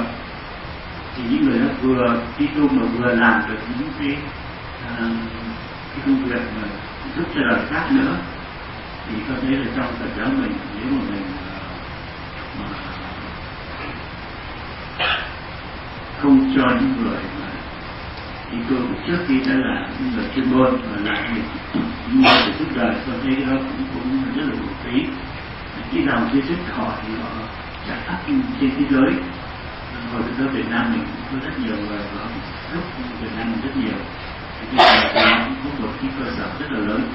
Ở bên phần giống tôi thấy ờ, là như là học sinh được Phật mà trong thực là làm những cái, cái, cái, cái tài năng của cô thì con thấy chúng ta cũng cho Phật giáo của mình. Quan điểm mà vị cư sĩ vừa nêu rất hay. Ở trong đạo Phật đại thừa thì, thì có um, ngũ minh. Tức là năm uh, lĩnh vực năm ngành nghề mà người xuất gia ta, ta sử dụng như là một công cụ và phương tiện phương tiện để truyền bá Phật pháp ngũ minh của thời đại ngày xưa đó, nó là thích ứng như là phong tục tập quán văn hóa của ngày xưa. Ví dụ như thanh minh, nó đòi hỏi đến cái năng lực biết nhiều ngôn ngữ, nhiều ngoại ngữ. Mà người xuất gia mà nếu biết được như thế thì hoàn pháp rất là hấp dẫn. Các nhà sư tây tạng truyền bá phật pháp cho tới tiếng anh là bởi vì các vị đó biết được tiếng anh thì sư nhất hạnh được cả thế giới biết đến và được lệ lạc từ những sự hướng dẫn pháp hội của thầy đó là bởi vì thầy nói được tiếng pháp và tiếng anh. Cho nên um, ứng dụng những cái um, năng lực những sở trường trong từng lĩnh vực ngành nghề của xã hội trước khi mình đi tu mà có đó và biến nó trở thành một công cụ để phục vụ cho Phật học đó, thì nó lệ lạc vô cùng. Rồi xem nó như một cú cánh đó, thì nó trở thành sai lầm ba năm trước đó, khi đi xe với anh Thế thì anh Thế có đưa ra ngũ minh thời đại mới. Và ngũ minh này thấy cũng hấp dẫn lắm. Nó có phần đều, có câu cú có thi kệ, nhất dương chỉ. Rồi ông thầy em phải biết về võ công phải biết là thay chi nè, phải biết này, biết nọ, để hướng dẫn cho người ta có thể giải quyết những cái vấn đề định đặt liên hệ đến à, thiếu danh động ngồi nhiều làm nhiều ở xứ hoa kỳ này. Cho nên đó, nhà sư mà biết nhất duyên chỉ đó làm đạo cũng khá thành công. Người ta đến rồi sau đó mình mới hướng dẫn thiền thể hiện thiền ở trong ờ, các cái ngành là võ thuật đó hoặc là nếu là hành giả tịnh độ đó thì thể hiện chánh niệm uh, nhất tâm bất loạn trong bất niệm phật gắn liền với sự thực tập. Nhị thiên đường là phải biết về thuốc thang. À, và khi mà phật tử bệnh hoạn mình tới thăm viếng chia sẻ pháp hội hướng dẫn nó tiều chiêu lắm á. Các nhà sư thái lan hiện nay làm rất nhiều. Cứ đến ngày sau ngày mùng một đó, thì các nhà sư đến các bệnh viện để làm công việc nhị thiên đường. Dán ngang sức khỏe chia sẻ những cái phẩm vật mà mình nhận được từ cái bát của quần chúng cúng giúp lại. Và từ năm um, 2003 đó, chúng tôi thấy là có một nhà sư chúng tôi quên tên là tá bảo tặng các bao cao su cho dùng thôn quê thế là và ông vận động quần chúng cúng dường cái đó rồi ông đi tặng cho thiên hạ bởi vì thái lan đang là một quốc gia bị khủng hoảng với cái này. Biết bao nhiêu là giới trẻ của thái lan do bị thiếu kiến thức mà đã trở thành nạn nhân và dẫn đến những cái chứng bệnh chết người. Và trở thành như là một nỗi đau vì thái lan là một quốc gia của phật giáo. Cho nên ờ, vị sư này đã đi thăm viếng các cái trung tâm như vậy, như là một người mang tình thương đến, mang niềm hy vọng đến, mang sự tái sanh cho những người ở giai đoạn cuối đó. Tức là đó là biết vận dụng được nhị thiên đường. Thứ ba là tam tông miếu. Cái nhà sư mà biết ờ, bấm tới bấm lui bấm xuôi bấm ngược thay vì à, nói về phong thủy, theo cái kiểu mà tuyệt đối hóa, cực đoan hóa, cường điệu hóa, rằng nó giải quyết được vận mệnh hạnh phúc, thành công, thất bại này nọ đó. Thì các nhà sư phong thủy của chúng ta sẽ có thể nói về nhân quả, nói về những cái ứng dụng của duyên khởi, nói về duy luật của vô thường, vô ngã, và những thứ này, để đáp ứng cho những người mê những thứ này. Là biết về tam tông miếu cũng khá lắm chùa nào mà có tam tông miếu, phật tử đi đông lắm khi còn ở um, tại ấn độ đó thì à, các vị sư bạn người thái lan, mỗi khi có à, các phật tử mới sang du học tới họ dẫn đến thăm chúng tôi. Và người thái lan rất là kính sùng tam bảo, cho nên à, khi mua được chiếc xe honda phương tiện chuyên chở vào đó, thì họ đến nhờ nhà sư việt nam cầu nguyện cho linh. Sư huệ quốc lúc nào cũng linh hơn sư bản địa. Chúng tôi mới nói nửa đùa nửa thật trong cuộc đời của tôi chưa từng nỗ lực cái gì mà thành công ở cái lần đầu tiên. Ít nhất là lần thứ tư, lần thứ năm. Tôi còn không có may mắn biết làm sao mà tạo ra sự may mắn cho các anh các chị đây. Họ liếc trợn mắt lên. Trốn luôn nhà sư việt nam, mốt nhất gặp nữa. Năm sau cũng có các sinh viên mới đến thì chúng tôi à, cũng được thỉnh mời. Rồi họ cũng nhờ mình cầu nguyện lúc này của mình tới mình cầu nguyện thôi Phật gia hộ tin tôi đi mọi thứ được bình an. Thì năm đó họ thi tuyển sinh vào trường đậu đỗ đạt cao họ lại chúc mừng cảm ơn thầy thầy đã ban phước cho chúng tôi. Cái niềm tin mà. Cho nên mình vận dụng tâm tâm miếu rồi lúc nào nào cũng vậy lắm mà. Nếu mình biết hướng dẫn họ về nhân quả đó. Chùa giác ngọ đến um, ngày à, mùng 8 tháng giêng và tầm tháng giêng âm lịch đó, số lượng người à, về chùa đông lắm mặc dù chùa nhỏ vì à, ở chùa đó có thờ đến năm ngàn lọ cốt của bá tát cái chùa nhỏ 600 mét thôi đến năm ngàn lọ cốt. Tức là chúng tôi sống chung với sáu ngàn hương linh, hay năm ngàn hương linh. Thì họ ghi tên cầu siêu, cầu an nhiều lắm. Thì năm 2002 khi mới về à, Việt Nam, từ Ấn Độ đó, chúng tôi ghi cái bản là không cúng xã hội tại đây. Sang năm giáp tăng tiếp theo.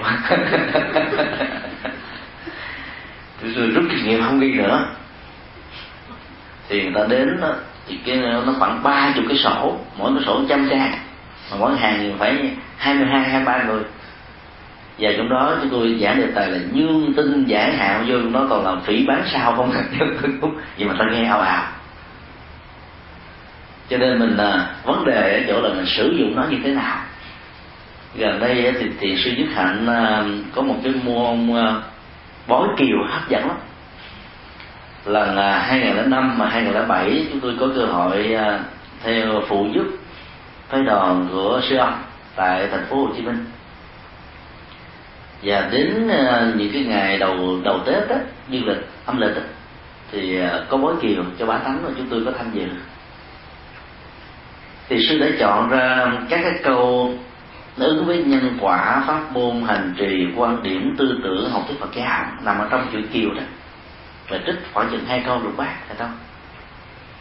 Chia ra thành nhiều quẻ khác nhau. Và yêu cầu đó là người ta hãy bốc thăm, chứ bốc thăm phải thành tâm giá nha. Lại đàng hoàng cái quy luật của bói toán là dựa trên cái cơ chế hoạt động của ta và hệ quy chiếu của ta. Cho nên khi mà mình thành tâm thì nó sẽ có một cái sự ứng với cái hệ quy chiếu này và người ta bóc ra những cái cái cái, cái, cái, con thâm. Rồi vấn đề quan trọng không phải là nằm ở chỗ giải theo mê tín dị đoạn mà thiền sư yêu cầu các vị hòa thượng các sư bà chia sẻ và lý giải những cái vấn đề được cái người ờ, rút cái thâm này nêu ra. Thì trước khi thì họ phải nói cái tâm tâm trạng của họ hay là họ thích cái gì họ nguyện cái gì. Cái lá thăm nó phần lớn ứng hết vừa rồi hai ngày đó vừa rồi rất là nhiều cái thâm ứng lắm. Thì có một cái thâm đó nhưng một phật tử um, rất là tâm đắc với sư ông. Ra rút một lá thăm mà trước khi rút đó, ông nói như thế này là nguyện cầu cho pháp môn làm mai được phổ biến khắp thế giới phổ biến khắp việt nam để ai cũng biết để được đọc để hành trì để được lại lại và được ăn vui. Nói xong gọi bang lại ba lại. Thì rút ra cái thăm cười rằng tri kỷ trước sau mấy người, thì sư nhất hạnh chỉ chúng tôi chia sẻ.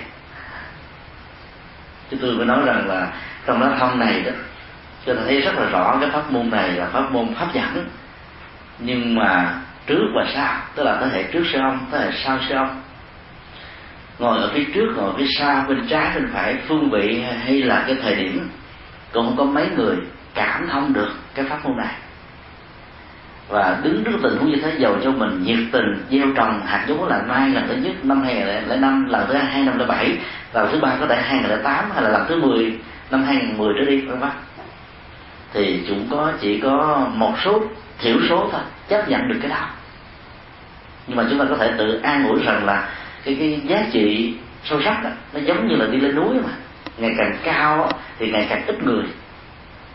Cái quan trọng mà thi hào nguyễn du muốn đề nghị chúng ta trong tình huống này đó cơ rằng là vui đừng có buồn.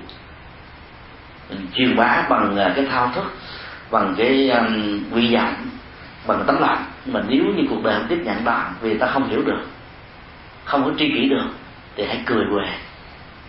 Đó là giải pháp buông xả trong mặt giáo. Đó hỷ và xả. Cái đó nó sẽ làm cho ta đi làm phận sự của mình như là một người gieo giống và hạt giống đó nó lớn được hay không, đó nó là lệ thuộc vào sự chăm sóc của những người mà hạt giống này được gieo ở trên mặt đất của họ. Cho nên nó lệ thuộc rất nhiều yếu tố. Do đó, mình biết về tam tâm biếu và dành dùng tam tâm biếu làm nào hấp dẫn vô cùng. Trong tương lai, chắc là chúng tôi cũng bắt chước cái đó. Mà mình không có kiều nhưng mình bói văn học việt nam. Rất rất nhiều các gia. Có thể ra một trăm lẻ tám quẻ mỗi kỳ mình thay đổi cái này cái nọ lý giải Phật pháp vào trong đó thì ai dám nói đó là mê tín đâu phải không ạ? Cái tứ thì có lẽ quý vị nghe giật mình. À, tứ đổ thường. Nghe nói tứ đổ thường không nghĩa là bài bạc ăn chơi đàn điếm đâu lâu lâu chùa phải tổ chức gây cơm cha gây quỷ. Gây quỷ để có cơ hội cho phật tử gieo ruộng phước làm từ thiện. Và nhiều người kêu được mời gọi sợ lắm à, tôi nhận vé thôi nha. Tôi bữa đó tôi có mặt. Tôi bằng thực tế sợ. Thực tế không sợ móc túi được. Thì người đó mình móc ra không mình móc đi mình móc ra là mình gieo chồng bỏ vào cái tài khoản công đức. Không mất có nhiều người cứ có cái quan niệm rằng là sẽ bị mất đó sắp tới mà nếu có gây quỷ xây cái chùa này nhớ móc nhiều nhiều chút xíu.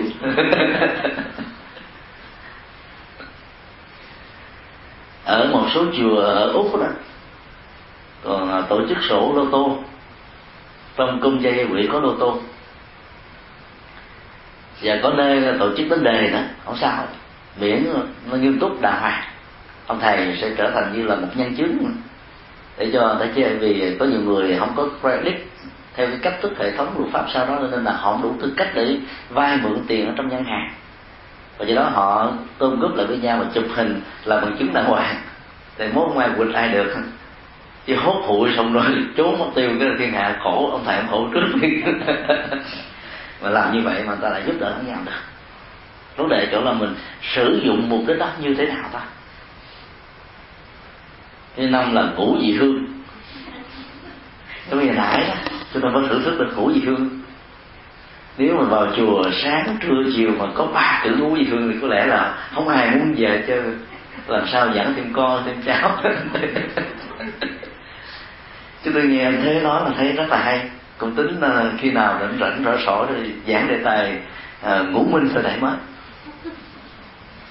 Trở lại vấn đề một câu hỏi đặt ra là khi một người trước khi tu có những sở trường chẳng hạn như ờ, sư cô viên thuận với tư cách là một nhà nghệ nhân thì khi sư trụ trì chia sẻ đó sư trụ không có ý định và cũng không có ám chỉ ở trong sự chia sẻ đó rằng là cái ngày đó không được đến tiếp tục. Thì nó không có mà sư cô thì sư chỉ nói đến cái khó khăn đó. Cái khó khăn là một nhà nghệ sĩ thì có tính cách là tâm hồn nghệ sĩ. Và uh, sử dụng cái, cái lĩnh vực ngành nghề như một công cụ đó thì chúng ta sẽ vượt qua được những cái tính cách nghệ sĩ. Chúng ta là nhà sư và hoàn pháp thông qua nghệ thuật. Ngày nay đó cái công việc làm pháp như vậy nó rất là quan trọng. Chúng tôi ờ, không phải là một nhà chụp hình, nhưng mà tỉnh thoảng cũng chụp hình. Chụp hình chú tiểu đó, quý vị chắc biết là chú tiểu phải tạo ra các chú tiểu giả, hấp dẫn hơn chú tiểu thiệt, thì người ta mới thích, người ta treo lên tường. Quý vị nên nhớ là cái thiệt lúc nào nó cũng không hấp dẫn bằng cái giả. Và trong chùa đó, nhiều nơi đó trưng các loại hoa đẹp lắm. Phật tử lại sợ sợ thầy, cái này đồ giả thầy tôi thiệt tôi tưởng là đồ giả. Mà khi đồ giả tôi tưởng đồ thiệt. Chú tiểu thì sao không hồi ngồi tuấn tú anh này. Tôi chỉ giỡn không? Mà đại đa số ở trong đó là con thi chú cháu quý vị nghe ngạc nhiên vô cùng. Đi sinh các phật tử cho con em của mình chụp hình chú tiểu để làm lực chú tiểu. Ta không dám. Hỏi sao vậy? Sợ muốn đi tu thầy ơi. Còn những người thi chú giáo khi mà nói tên lực chú tiểu, họ thích lắm mà nói đây là mô hình mới đó. Cái mốt mô hình mới hấp dẫn lắm đẹp lắm. Tôi nghe thấy là lạ ok làm liền. Do đó, đó nếu mình biết tận dụng thì các cái à, loại hình nghệ thuật nó sẽ trở thành một công cụ để mình gửi gắm cái thông điệp Phật giáo. Trong đó có những lời thơ. Và thơ này nó minh họa dựa trên cái hình thù các chú tiểu đó. Nó làm cho người ta có cảm giác thấy cái lạ lạ ngộ ngộ tí tiếu và nhờ cái lạ lạ ngộ ngộ tí tiếu mà ta người ta thờ đó. Và thờ nó tức là đưa văn hóa Phật giáo vào trong cuộc đời.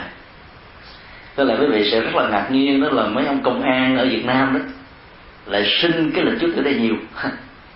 Xin nhiều lắm xin làm quà. Họ có thể không thích Phật giáo, nhưng mà thấy cái hình này nó mang tính cách là nghệ thuật theo một hình thức nào đó, có thư pháp lên họ đem về, rồi họ đi truyền bá dùm cho mình, gửi tặng cho những người thân. Làm đạo bằng cách đó cũng khá cũng khá lắm. Ngoài ra thì dĩ nhiên mình cũng có những giá trị kinh tế đi kèm theo giờ không muốn nó cũng phải có thôi. Rồi làm mà các băng nhạc Phật giáo. Rồi các nhà sư mà đi lên ca đó, quý vị biết là người ta vỗ tay quan hô nhiều hơn là nghệ sĩ, ca sĩ chuyên nghiệp. Đó là sự thật đấy. ngày 29 tháng 7 hay là bây giờ rồi tại à, hội trường Santa Ana thì có một tiệc trai gây quỷ thì bữa đó đó là có nghệ sĩ à, Chí Tâm lên ca, giọng ca ngọt ngào, như cách đây mấy mươi năm. Người ta không vỗ tay, mà đến khi mấy sư cô lên ca, ba câu giọng cổ, dĩ nhiên không hấp dẫn bằng mà ta vỗ tay cấp ba. Là đến một vị thượng tọa lên ca một câu giọng cổ, ta vỗ tay nhiều hơn nữa. Do đó, nó cũng là một cách thức làm đạo. Và bây giờ ở hải ngoại đó mà nếu mà tu sĩ mà biết ờ, các phương tiện này ca những bài ca Phật pháp đó, thì có lẽ là người ta thích lắm á.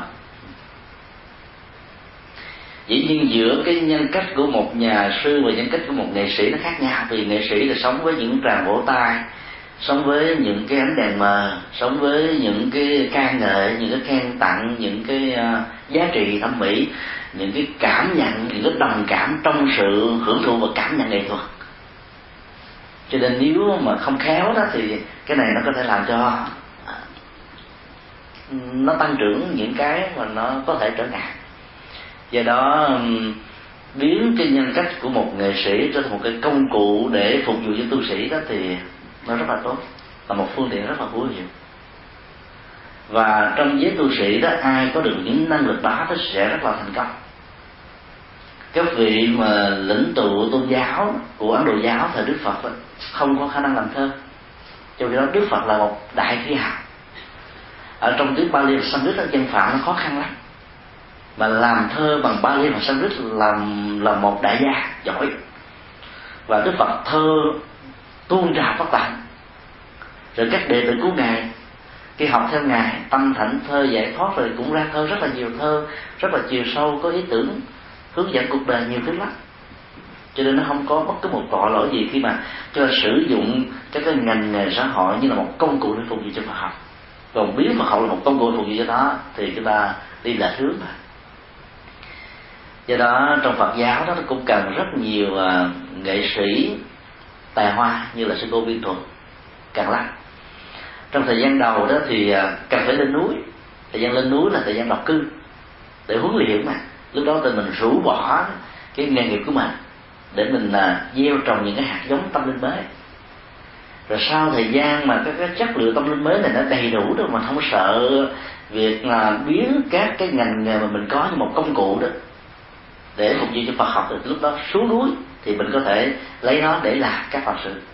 Còn nếu bắt đầu xuất gia mà không đủ thời gian để dành cho việc tu tập để mình cột rửa những cái thói quen khi còn là tại gia thì lúc đó đó, cái việc sử dụng nó như một công cụ có thể bị trở ngại.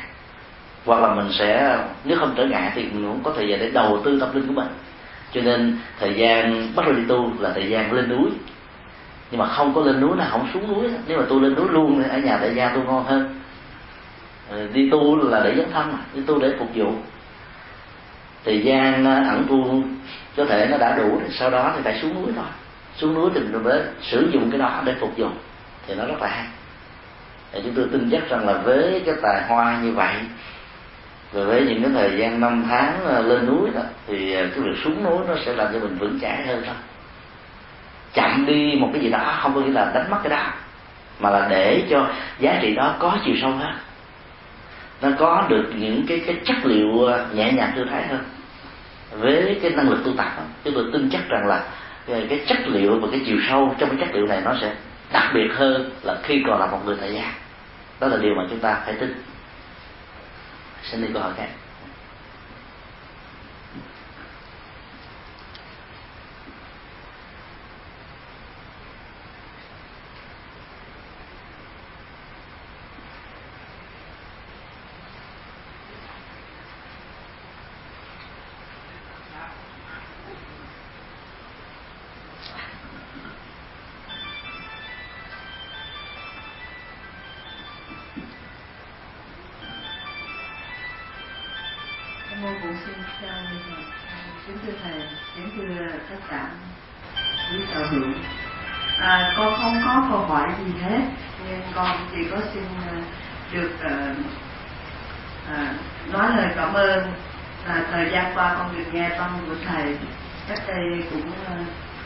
Ba năm nay nhưng mà đầu tiên con được gặp thầy trong ừ, hai hai ngày hôm nay, hôm qua và hôm nay. Thì con xin cảm ơn thầy hai điểm. Con tâm đắc nhất là những cái à, lời thầy giảng trong những cái băng con nghe được đó. Là hồi xưa con cũng bị cái tình trạng là vì con làm à, thưa thầy, biết rằng là kinh doanh đó thì cũng mê tín thì có con cũng tốn tiền nhiều lắm nhưng mà sau trong ba bốn năm lần trở lại đây khi con nghe được những cái tăng của thầy cởi mở thầy tháo gỡ cho con những cái điều mê tín gì đoan đó bói toán vân vân thì từ cái từ cái cái, cái, cái sự mà ngộ được cái những cái lời thầy giảng đó thì con mới xây con dùng những cái tiền và cắt nhỏ nhỏ đó con bỏ để mà con làm việc tiền nguyện. Thì đó là lời con xin chân thật nhất là con cảm ơn thầy.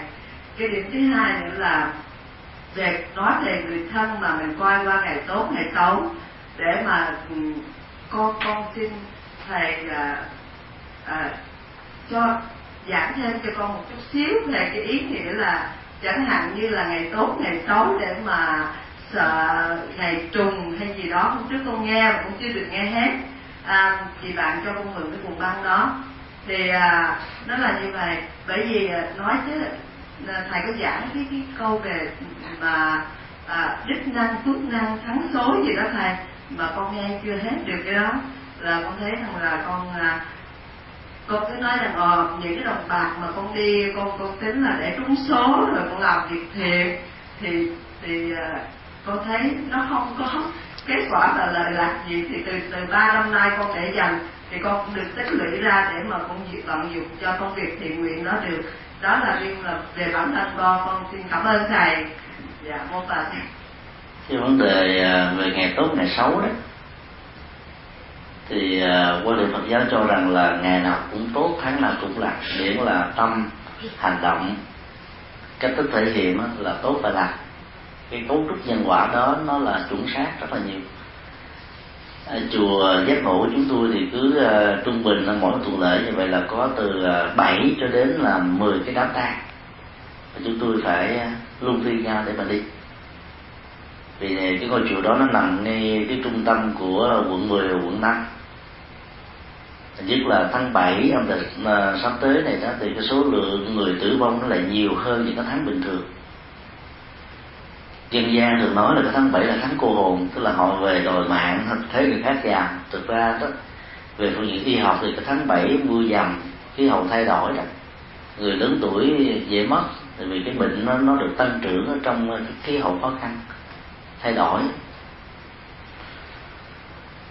Thì uh, khi mà các gia chủ đến nhà chúng tôi coi ngày đó chúng tôi cũng phải dở cuốn sổ ra. Sổ chữ hán là hoàng chánh tông đó chứ không phải là đầu dỗn cũng phải bấm đàng hoàng cho họ thấy. Thì khi mà coi đó chúng tôi à, cứ quy định với mỗi một à, đám tang như vậy để à, hai ngày. Sáng ngày hôm sau hoặc là chiều ngày hôm sau đi chung là vừa. Hai ngày là khoảng thời gian vừa phải thôi. Để lâu quá đó thì người thân quý thuộc quỳ riết mà nó muốn rụt cái đầu gói luôn lo xong đánh tan của người thân rồi đến lúc mình bệnh. Để ngắn quá đó thì ờ, những người ở xa không về kịp. Thì sự tiếc nuối ở trong ờ, chia đưa tiễn người quá cố có thể gặp trở ngại trong tiến trình tới sanh. Cho nên nó hai ngày, hai đêm là vừa. Hoặc là buổi sáng, hoặc là buổi chiều. Buổi sáng thì bảy giờ rưỡi, buổi chiều là hai giờ rưỡi mà các ờ, gia chủ đến nhờ chúng tôi coi là không biết chuyện đó. Chỉ có chúng tôi biết thôi. Lý do là sao bảy giờ rưỡi sáng và hai rưỡi chiều. Ở chùa đó buổi sáng đó, thì ăn cơm vào lúc sáu giờ rưỡi. Ăn cơm xong để mấy thầy tiêu bao tử chút xíu thì tụng kinh mà ám hơi như vậy riết không ăn thầy chết. Hương linh chưa biết là được siêu thoát hay không mà mấy ông thầy chết trước. Cho nên là phải để cho cái, cái sinh hoạt ăn uống nó trở thành bình thường sau đó đi làm lễ cầu siêu.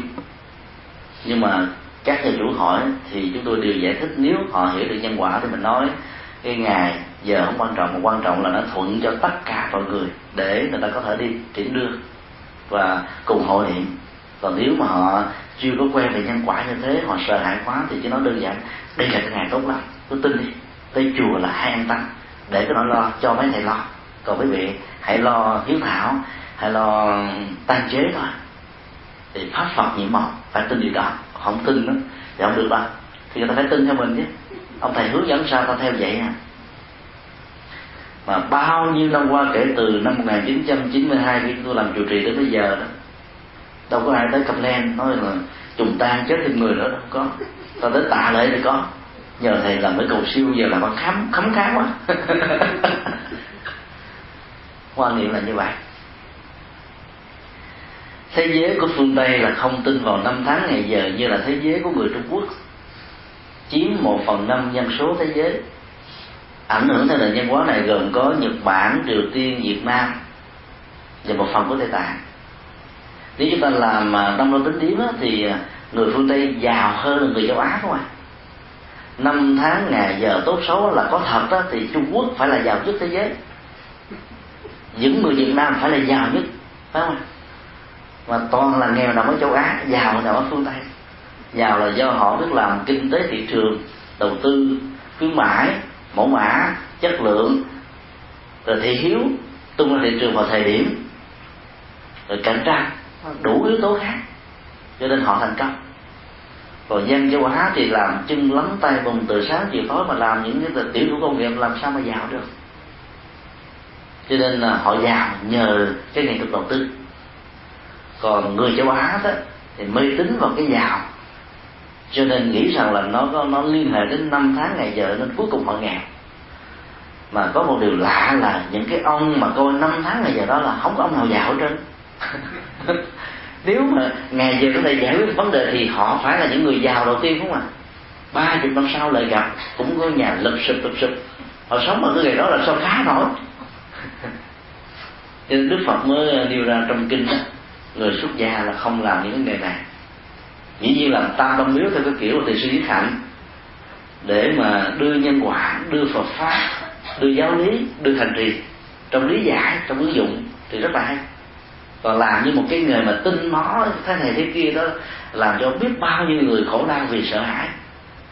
Nhiều ông cán bộ cao cấp đó, bình thường là không tin tôn giáo gì. Đến khi có một người thân mắc là đến chùa nhờ có ngày có giờ. Lý do là bởi vì sợ ảnh hưởng đến bản thân mình vận mệnh mình, an ninh của mình, gia tài sự nghiệp của mình, vị trí sau của mình. Cho nên sợ hãi đó là cái nền tảng để cho cái niềm tin mê tín này tồn tại. Rồi có nhiều người nói, giả sử tôi làm dư thừa cũng đâu có sao đâu, không mắc mắc tay nào mà làm thiếu là nguy hiểm. Do từ an ủi như thế mà cái niềm tin mê tín không bỏ được, không mất được. Do đó là chúng ta nên mạnh dạn cứ xem cái sự thuận lợi đó để cho tất cả công việc nó được thành tựu thì chúng ta cứ cứ làm. Còn mà mình lệ thuộc cái đó đó, thì nó tạo thành những sự trói buộc, những cái ràng buộc. Cái gì cũng phải đông đo tính điếm rồi riết không dám làm cái gì hết trơn thay vì đầu tư cơ hội nó đến, nói là năm nay là năm sát chủ, đầu tư vô tán gia bại sản, chờ ba năm sau mới đúng được cái ngày tốt, ngày phúc đức, hay năm phúc đức chờ đến ba năm đó cơ hội nó còn ở đâu làm, cho nó nghèo luôn. Do đó là người phật tử thì chúng ta tin nhân quả là ăn chắc mặt bền. Còn tin theo năm tháng ngày giờ đó là những niềm tin diễn ra không có cơ sở gì hết trơn cái ngày tâm lương đó, thường đường người ta sợ lắm, không dám ra đường vào ngày đó. Đó là cái ngày mà ba bà hoàng của ông vua trụ, ông vua, mấy cái ông vua hắc áo trong lịch sử trung quốc đó mấy bà đó mà có mặt ở đâu đó thì mấy ông vua phải ờ, lệnh giới nghiêm. Giới nghiêm tại chỗ, tại vì đảm bảo được cái ờ, tính cách an ninh về sự hiện hữu và có mặt của các bà. Và sợ những tình trạng thích khách. Cho nên đi vào những cái ngày đó là đi sớm về muộn vì bị áp bắt không và từ đó đó người ta dẫn ra cái quan điểm là cái ngày đó là ngày trục trặc như thế thế kia. Bây giờ nó có ba bà đó đến đâu mà sợ trục trặc thường các tu sĩ chúng tôi mà đi đâu đấy, chọn ngày 80 mà đi. Vì ngày đó đi sớm về sớm vì người ta sợ quá, không ai dám đi, cho mình đi khỏe. Đó là nhờ nhờ nhờ thằng dở đó cô là vậy. Không phải tài ba gì, mà nhiều người ta sợ quá, cho nên mình mình thắng thế. Từ cái niềm tin đó mà làm. Cho nên những người bị bị lệ thuộc vào như vậy, đáng tội lắm. Rồi bị khủng hoảng, sợ hãi nhưng mà để ờ, giúp cho những người mà cái niềm tin nó mạnh quá thì, thì chúng ta cũng phải dở sổ ra. Làm một cách là linh thiêng quyền nhiệm gì đó để chúng ta tin đạt rồi sau đó từ từ hướng dẫn nhân quả sao chứ mình nện nhân quả liền họ khủng hoảng họ sợ chống chùa luôn không dám tới lần thứ hai. Thì mình cũng đánh cơ mất đánh mất cơ hội để giúp họ. Đó là lý do tại sao mà khi quý vị ờ, tới chùa thấy ở, ở chùa này cũng có ông thầy ông ờ, ngồi tính toán tiếp số. Như quẻ làm việc này việc kia. Ở trong các ngôi chùa Việt Nam ở hải ngoại vẫn còn có sinh xăm bản chất sinh xăm không có mê tín. Lý giải về nó đó để trở thành chính tính hay mê tín thôi. Rồi ứng dụng cái đó. Vấn đề dụ là phải có giải. Chứ còn mình coi như cái lá sâm không không ăn chung gì hết trơn về lý giải và giải sẽ đưa ta về nhân quả. Đưa ta về an lạc. Đưa ta về thực tập. Đưa ta về ứng dụng cho đó là cứu rất nhiều người. Bởi vì nhờ cái niềm tin mê tín đó mà nhiều người được vui được hạnh phúc thôi cũng được không sao. À, xin được còn khác.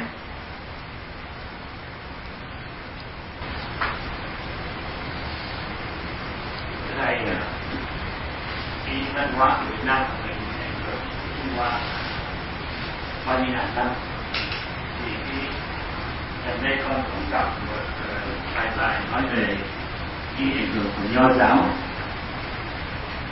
ở trong cái xã hội của mình thì cái xin thầy uh, thân ta hiểu rõ hơn là cái nho giáo nó ảnh hưởng uh, ờ, không tốt hay là tốt cho Phật giáo mình không? Bản chất của nho giáo là một cái hình thái dấn thân xã hội phương diện chính trị và xã hội qua công thức tề gia trị quốc bình thiên hạ trong cái đạo Phật đó thì gồm có đến à, năm thừa và nhân thừa đó thì tương đồng với nho giáo về phương diện này các thừa còn lại đó, nó có cái khuynh hướng là đi chuyên sâu và chuyên cao về con đường tâm linh và chuyển hóa các tầng lớp tâm thức khác nhau. Đối với người tại gia đó thì cái việc mà thực tập nhân thừa là đủ rồi. Cái nhu cầu à, về à, thanh dân thừa, bồ tát thừa, phật thừa không cần thiết lắm trong các chùa đó, vì cái thiện chí và nỗ lực nhiều quá. Cho nên các vị thầy tu cũng muốn quần chúng phật tử của mình đạt được những gì mình đạt. Cho nên cùng thọ trì chung một ý thức. Mà phần lớn mà nó lại không cần thiết cho những người tại gia. Thì do vậy mà cái kiến thức căn bản về Phật pháp ở người tại gia nó lại không có vững. Biết những cái gì cao siêu trên cái còn nền tảng là không có. Cho đó khi đối diện với những bế tắc khó khăn đó thì người ta không rút ra được từ Phật pháp để mà tháo gỡ những cái à, nỗi khổ niềm đau này. Từ đó nhiều người đã bỏ đạo. Ảnh hưởng của do giáo đối với đạo Phật là nhiều lắm. Và để à, tránh cái tình trạng ảnh hưởng nó dẫn đến một cái xung đột, đối kháng đó, thì à, các tổ của Trung Quốc đã tạo ra cái phong trào tam giáo đồng quyết cho rằng Phật, lão và học đó có cùng cái nguồn của an vui hạnh phúc để tránh cái sự mâu thuẫn về ý thức hệ chính trị, xã hội ảnh hưởng đến tôn giáo. Vì đất nước Trung Hoa đó, nó có hai cái ý thức hệ thay thế nhau để lãnh đạo quốc gia này, hoặc là nho giáo, làm trọng tâm hoặc là phật giáo. Khi nho giáo lên đến đỉnh cao thì các nhà do thường à, phủ định tấn công nhà phật, tấn công đức phật. Và khi đến tuổi về hưu về nhà, sống, chiêm nghiệm lại trên cuộc đời đó, thì chính những ông nho giáo kháng cự đức phật nhiều chừng nào trở thành thầy tu và trở thành các cư sĩ lỗi lạc chúng ta. Thành ra đó là một điều rất là lạ. Và chúng ta không tìm thấy những tình trạng tương tự từ những tu sĩ tấn công nho giáo, thế này thế kia. Là bởi vì mình à, lý giải và vận dụng cái phần nhân thừa đó của đạo Phật nó hoàn toàn nó nó tương đương. Ở nhiều cái thức khác nhau so với cái à, trọng tâm của của của ờ, đạo này các ảnh hưởng tiêu cực của giáo giáo trên đạo Phật đó là cái chủ nghĩa hình thức chủ nghĩa lễ ly người Trung Hoa và giáo giáo đặt nặng về cái này rất là nhiều.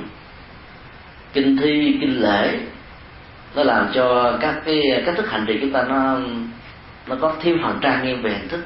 Nhưng mà ngược lại đó nếu mình không biết đó, thì cái phần này nó sẽ ảnh hưởng đến cái phần mà liễu ngọn để mình ứng dụng một cách có hiệu quả hơn. Ví dụ như trong uh, tán tụng đó thì cái phần mà nghi thức lễ của người Trung Quốc nó mang tính cách rất là cung đình. Cung đình nó phải trân trọng trang nghiêm thì lúc đó đó các nghi thức tán tụng chúng ta cũng mang cái dữ liệu như vậy. Thay vì đọc cái bài lư hương xạ nhiệt pháp với bông hương sáu bài câu như thế chỉ có khoảng chừng vài chục giây thôi phải không? Là hết rồi. Quán tưởng theo để hành trì. Thì chúng ta Ừ, có có có có tên nghe nghe hấp dẫn vô cùng. À. mà người nghe không hiểu gì hết á, tại vì chèn giữa với nó ư ư, a a, ư ư, a a, mình đâu hiểu gì đâu.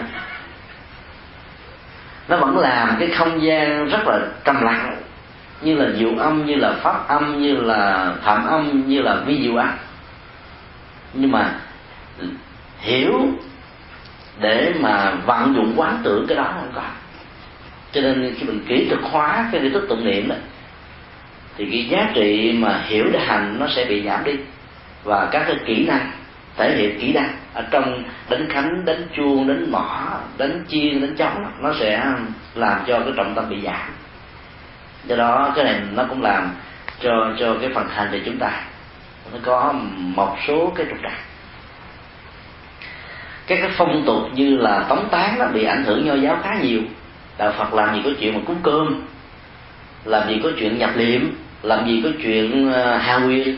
Làm gì có chuyện rước cửa mã? Làm gì có chuyện thế này thế kia? Mà bây giờ ờ, trong lễ tống tán là mình bê quyên si của nho giáo vào, nhưng mà nội dung là của phật. Ở trong các cái lễ mà cúng cơm đó, thầy nào mà có điệu ngân nga trầm bổng hay mà nghe mà ta rơi được nước mắt là ta đến chùa đọc lắm chứ đó là Phật dạy chúng ta là bình thường quá cái cái chuyện mà sanh tử không nên quan trọng lắm. Ở trong cái, cái chết đó đừng để những giọt nước mắt nhiều vì mỗi một giọt nước mắt là một sự trở ngại cho tiến trình tái sanh. Vì hương linh nghe quyến liếu quá không muốn đi. Bình thường không thấy khóc mà giờ khóc quá cho nên cảm động động lòng. Rồi bây giờ phải là hương hoa thịnh hương hoa chịu tỉnh nhất tâm phục tỉnh hương linh phục gì đó, đó. Dần kệ ngân nga nghèo tức là không bao giờ muốn đi nổi nhất là người miền bắc đó, thuê khóc mướn nè. Có thi kệ, có dàn kệ, có điển tích, có sự cố. Nghe là mê mẩn luôn. Mình người sống mà nghe mà cũng chảy nước mắt cũng còn người chết. Đó là ảnh hưởng của do giáo và những ảnh hưởng như thế đó, nó như là một phương tiện ngay ban đầu. Tại vì à, đạo Phật có mặt ở Trung Hoa sử liệu, sử dụng các dữ liệu văn hóa, của nền văn hóa Trung Hoa để mà truyền tải và hoàn pháp. Thì ít nhiều cái sự tiếp biến nhân hóa như vậy nó cũng ảnh hưởng hai chiều. Một bên đó là là chiều hướng tích cực, làm cho những người vốn quen với nền dữ liệu văn hóa này không thấy đạo Phật là một cái gì đó xa lạ và không kháng cự đẩy đạo Phật ra như là một tôn giáo ngoại lai. Nhưng mặt khác là các di mơ rễ mái, các dây tùm gửi của nho giáo nó phủ trùng lên cây bồ đề của đạo phật, làm cho người ta nhìn vô thấy không biết đâu là phật ở đâu là nho thấy hai này như là một rồi ờ, lấy cái không phải của đạo phật trở thành của đạo phật. Rồi nếu không làm như thế, không đáp ứng như thế đó, thì phật tử không đến chùa. Nó là chùa này làm ăn lôi thôi quá, cúng gì đâu sơ sài quá. Để tan ra mà cúng mười dài chừng tiếng mấy trở lên người ta mê lắm, ta tới đông. Tôi cúng kỹ đó, thấy không? Cái chuyện cúng dài rất quan trọng, mà quan trọng là cái nội dung á, trong cái khóa lễ này là cái gì? Tụng kinh a di đà mà bằng ngắm hán việt mà làm sao hương linh nghe mà hiểu người còn sống nghe còn không hiểu. Thậm chí về ta tiếng việt đó, mà không có giảng không có phân tích nghe còn không hiểu nữa. Làm sao nên nghe mà siêu được phải không ạ? Do đó là chúng ta phải sử dụng các nghi thức thuần việt. Nội dung của đó là có hướng dẫn đàng hoàng. Ở trong cái quyển ờ, kinh tụng hàng ngày chúng tôi tỉ chọn ờ, 49 bài kinh. Trong đó nó có 6 bài kinh. Hướng dẫn và nói về bản chất của chết và tái sanh chúng tôi đã thử nghiệm các bài kinh đó ở trong um, các lễ tang và thấy rằng là các gia chủ đọc tới đâu hiểu tới đâu và họ sẽ giảm bớt đi sự mê tín gì đó. Làm thế nào để cho người còn lẫn kẻ mất đó, nghe mà không cần phải sử dụng các tự điển chuyên ngành về Phật học mà vẫn hiểu được là cái thành công của chúng ta trong lễ cầu siêu. Tại vì lúc đó họ mới thực tập theo. Buông xả và an tâm là hai yếu tố quan trọng mà hương linh cần phải thực tập để họ mới siêu sanh thoát quá được. Cái phong tục tập quán về tống tán của, của người Trung Hoa nói chung và của nhân giáo nói riêng là đè nặng ở trên đạo đạo Phật. Và bây giờ ta nếu thiếu cái đó người ta đến chùa. Cũng rất là may mắn từ con đường này mà nhiều người trở thành phật tử. Có nhiều gia đình thờ đạo ông bà thôi. Khi có một từ thân qua đời đã bắt đầu đến chùa do sự hướng dẫn của một người phật tử nào đó thỉnh mời mấy thầy. Mặc dầu không tin lắm, nhưng mà cái thỉnh mời. Thì trong các cái lễ cầu siêu ngày xưa đó, tại Việt Nam nó luôn luôn có một cái nghi thức gọi là thuyết minh sanh. Thuyết minh là nói rõ sanh là đời sống, bản chất của sanh tử, của luân hồi, của tái sanh, của tái hiện hữu. Và cái này nó nó được diễn ra với hình thức là thuyết pháp. Thuyết linh, còn gọi là thuyết linh đó. Rồi bây giờ thì người ta lại đặt nặng với nghi thức mà tán tụng ấy. Tức là thuyết minh sanh là một triết lý rất là sâu sắc. Từng câu, từng chữ, từng với đó trong đó. Học giảng cả tháng trời vẫn chưa hết. Và bây giờ mình à, để nguyên cái chữ hán để cho âm điệu du dương trầm bổng nói lên mình nghe mà hiểu gì. Thì nó uổng vô cùng. Hồi ngày xưa đó, đọc lên cái âm hán việt, không ai nghe mà không hiểu.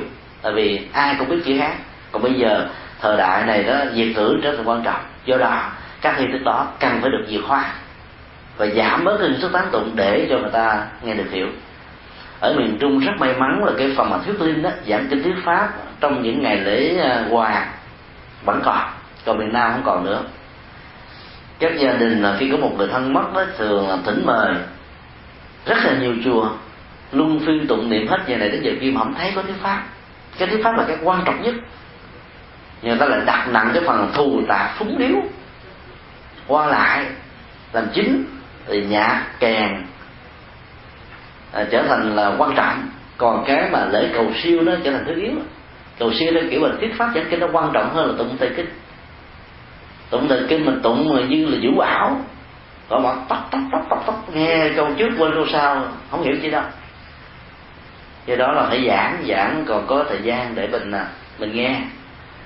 Cái à, cái cách diễn đạt nó cũng từ từ. Có dẫn dụ có thuyết minh có phân tích nó minh họa. Còn bài kinh đó nó là nguyên chất Phật pháp. Sâu sắc lắm. Nghe một lần không hiểu. Phải nghe nhiều lần. Nghe là có phân tích thì mới có thể hiểu xong được. Do đó chúng ta phải mạnh dạng à, giảm bớt những cái ảnh hưởng của nho giáo thông qua phong tục tập quán. Từ cái trang trí thờ phượng trong các ngôi chùa Việt Nam. Làm thế nào giảm bớt các bản hiệu chùa là tiếng Hán. Các cô nói chữ Hán không nên thờ ở chùa Việt Nam mà phải làm bằng tiếng Việt để người đi chùa hiểu được những triết lý sâu sắc đó. Chứ còn làm đó để cho các thầy tu không. Mà thầy tu hiện đại cũng không có mấy người biết chữ Hán nữa. Do đó phải mạnh dạng làm một cuộc cách ta toàn diện về cách thức thờ phượng để ờ, chúng ta mới có thể làm giảm bớt các cái ảnh hưởng tiêu cực của nho giáo ở trên đạo Phật thông qua cái tiến trình tiếp biến nhân hóa nơi mà đạo Phật có mặt như một thực trạng hay là một cái uh, hiện thực nhân hóa tâm linh mới. Là xin đi rồi nhiều rồi thưa thầy con xin hỏi về vấn đề mà cầu siêu á. Thì mình nên cầu siêu bao lâu cho ví dụ như mà nói về cho cha mẹ đó thì mình sẽ cầu siêu 10 năm, 20 năm, 30 năm hay là ừ, phải có một cái thời hạn nào đó không thầy? cái thời điểm làm lễ cầu siêu quan trọng nhất là những cái ngày đang hoàng hương linh ở trong cái hờn đó cho đó là quan trọng nhất. Sau đó rồi đó thì cái hiệu quả không cao lắm đâu. Và giả sử mà nếu như thân một quý thuộc nào muốn gieo phước báo cho hương linh mà làm lễ chay tăng đó thì đừng có làm vào cái tuần thất thứ bảy không có lợi càng xa cái ngày mất của người chết á, thì chúng ta không đảm bảo được rằng là hương linh đó nó còn ở đó để cảm nhận được các việc làm này hay không. Cho nên chúng ta nên tổ chức lễ cây tăng ngay lúc mà còn hoàng và lễ cầu siêu cũng được nên làm như thế. Chúng ta làm à, à, tối đa bảy tuần thất là đủ đấy còn đến những cái ngày à, trăm ngày đó là ảnh hưởng của do giáo thôi, không phải của phật giáo. Đến ngày dỗ đó thì à, mình làm lễ tưởng niệm. Thì nhân tiện đó là lễ cầu siêu để phòng hờ. Nếu hương linh chưa đi được đó thì cũng nhân những cơ hội này để họ nghe. Họ hiểu rồi từ từ họ gột bỏ từ từ. Thì có nhiều người họ chấp trước lắm. Ở trên dương thế chấp trước. Giận da, giận già, giận dở như thế nào xuống âm phủ vậy á thì lúc đó là mình à, phá vỡ cái chấp trước này cũng phải nhiều lần năm lần bảy lượt cái đó. Nó tùy theo tâm trạng vừa là uh, vui vẻ hoan hỷ dễ tha thứ dễ độ lượng dễ bao dung á. Khi chết đó dễ siêu còn là giận da giận dày giận dở là chết là nguy hiểm đó nha. Nhất là những người nào thề cai thề đặt đó muốn tội chết mà đừng có lại nhìn mặt tao. Thì ai đã từng thề thốt như thế thì hãy gỡ lời thề lời thốt đó đi. Chứ mà giữ theo cái đó nó trở thành cố hận đó nên khi cái người đó có mặt thì liền ao máu rồi nó trào ra ập ra. Không tin không được đâu. Chúng tôi đi làm lễ cầu siêu nhiều lắm, mà có nhiều tình huống diễn ra như vậy. Khoa học không lý giải được. Sau khi tắt thở đó, thì máu đang hoạt động vì tim, không còn hoạt động nữa, làm sao máu có tiến trình trao đổi chắc? Nên là phải đâm cục lại thôi. Rồi cái uất hận nó làm cho hương linh cứ lỏng ở cái chỗ này. Rình chờ cái người mà mình ghét bình thù đến để mà phản ứng phản máu trào ra cả nhà bị khổ đau, ai khổ lắm. Do đó phải tháo dỡ những cái hận thù đó đi. Trước khi chết là có hận thù với ai hãy tháo gỡ trước đi. Chết nó khỏe. Cầu siêu cũng dễ đó, đỡ là nhập căn thầy. Còn mình mình dạng dai quá rồi, mấy ông thầy làm mệt ru đó. Cho nên nó làm nhiều hay là ít nó lệ thuộc vào cái trạng thái tâm lý bu xả hay là chấp mắt của hương linh nếu mà linh chấp bắt nhiều thì phải là lễ cầu siêu hàng ngàn giờ làm hoài. Là cái độ mà họ không cần áp hơi gì hết trơn. Thì tuy nhiên vẫn gieo những hạt giống cần thiết là từ từ họ sẽ phá vỡ được sự chấp mắt họ đi được rồi. Người còn sống với chúng ta đó, thỉnh thoảng nó có một bế tắc gì đó làm cho họ lẫn cảm, buồn đau, bế tắc, tẻ nhạt. Mà mình lại mình năn nỉ năn nỉ hoài, năn nỉ mãi mà họ còn không bỏ không bỏ qua hương linh mà rơi vào tình trạng như thế là khổ đau lắm á. Cho nên lễ cầu siêu đó nên tập trung vào những cái ngày đang còn vàng và đừng có nên mời kèn tây kèn ta về. Kèn tây hương linh nhảy đầm theo luôn á. Còn kèn ta thì hương linh khóc à. Hay là trang nghiêm chỉ có thời kinh có thuyết pháp chúng ta nên bắt chước cái phong tục tập quán của người thái lan, lào, campuchia. Khi một người nào đó qua đời do tai nạn là do bệnh tật, do hết nghiệp, do có tuổi thọ, thì nên quà tại chùa, do nên quà tại nhà. Ở hoa kỳ, thế này thì mình quà tại chùa khó lắm, vì không có chùa nào có chức năng làm nhà quà. chúng ta phải chấp nhận còn ở việt nam và những quốc gia khác đó, thì nên chọn cái cơ hội quà ở chùa. Vì ở chùa đó ít nhất là hương linh mỗi một ngày nghe được vài bài kinh, có vài bài số thuyết pháp. Còn ở nhà đó, cái tính quyến luyến đó, nó sẽ có mặt. Thì mình gặp người thân, người thương, gặp những cái kỷ niệm phật, gặp những cái cái ấn tượng mà cái máy ấm gia đình đó, nó để lại cho mình nhiều cái kỷ niệm khó quên. Thì có mặt như vậy đó, cái sự trở ngại nó có thể có, mặc dù không cao, nó vẫn có thể ảnh hưởng.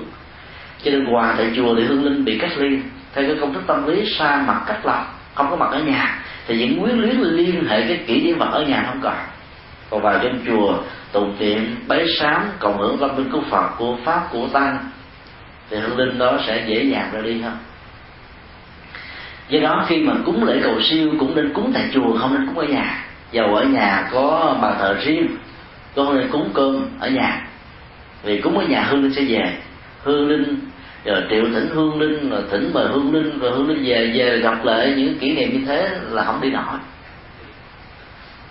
Ờ, cũng ở chùa đó thì nếu hương linh mà chịu về đó thì họ, hương linh cũng cũng tốt. Ở hương linh chịu về, hương linh siêu sanh thấp pháp luôn, càng hay. Còn theo Phật giáo thì không làm lễ, mở cửa mã vậy cơ mở cửa mã là rước về, trong cái đó lễ cầu siêu Phật giáo là là thỉnh đi. Thỉnh đi càng sớm càng tốt, càng nhanh càng tốt, càng an toàn do đó, nó đến cái ngày 30 tết á, thì khi mà mình làm lễ rước ông bà đó là ảnh hưởng của nho giáo. Chúng ta không có rước ông bà vậy trơn. Ông bà siêu thoát rồi, rước gì nữa? Là lễ tưởng niệm thôi. Cái ngày đó đó, chúng ta nên đọc lại cái tiểu sử, cái đóng góp, cái giá trị truyền thống văn hóa mà ông bà tổ tiên mình đã làm để cho con cháu mình đương theo cái truyền thống gia tộc này làm những cái gì tốt hơn, thành công hơn trong tương lai. Từ đó là chúng ta đền đáp báo hiếu cái công ơn uh, của cha mẹ ông bà. Và đây là một trong những cách báo hiếu được nêu ở trong kinh thiền sanh đức phật đã dạy. Còn mình đặt nặng về vấn đề mà thỉnh mời về đó thì không tốt. Còn nhiều người làm lễ cầu siêu đó họ quan trọng vấn đề cúng kiến lắm. Ông tôi lúc ở nhà ông hút thuốc tẩu không à. Rượu phải rượu ờ, bia Heineken cho nên đem về cả hai ba thùng bia Heineken rượu thuốc tẩu để cái người sống mà uống rượu còn sĩ nó hương lên uống rượu chết tiêu luôn. Cho nên là cúng chỉ là tượng trưng, bởi vì không có hương linh nào ăn được những thứ này. Nhưng mà cái ảo giác được no nê thông qua sự cúng của chúng ta làm cho hương linh có cảm giác và tin được rằng là chúng ta có tình thân, có tình thương đối với họ. Do đó chúng ta thuyết phục họ họ mới nghe theo. Cái tình đi trước, cái lý đi sau, lý đi trước là trở ngại. Cho nên Ờ, phải bàn biện bởi vì có rất nhiều người bị mê tín khi còn sống thì khi, khi chết họ cũng mê tín tương tự. Họ không thấy người thân cúng có nghĩa là người ta không thương mình. Họ không thương mình rồi có làm lễ cầu siêu mình cũng thành chịu về. Nó nói trời nó bà kêu quá tôi chết mà gia tài tôi để lên hai ba căn nhà mà không dám cúng tôi. Dặn dỗi liền. Có thỉnh mà không thành về. Do đó mình phải cúng. Cúng để cho hương linh thấy rằng là nó có gì cầu trong nền dân hóa của châu Á đó, chăm lo hạnh phúc cho người quá cố là mang lại hạnh phúc cho người sống. Cái đó thấy rất rõ. Tới những ngày tảo mộ thanh minh đó mà. Người thân mình chết trăm năm, tám chục năm năm chục năm mà mình vẫn đi thăm, giống như là còn sống hồi ngày hôm nào. Đi đầu hai mấy kiếp rồi. Đầu hai xong chết để sống lại, đầu hai nữa rồi mà mình vẫn còn cúng. Là sao? Cho nó dư thừa vẫn tốt bởi vì để nhất cái tình cảm thân quý nó vẫn còn cái tính cách gia tộc truyền thống nó vẫn còn. Cái này mình giữ lại, bởi vì cái tình người như thế rất hay. Nhưng mà cái phong tục, tập tục mê tín mình bỏ đi vì nó là của nho giáo chứ không phải của đạo phật. Thì cầu siêu như thế đó là tốt.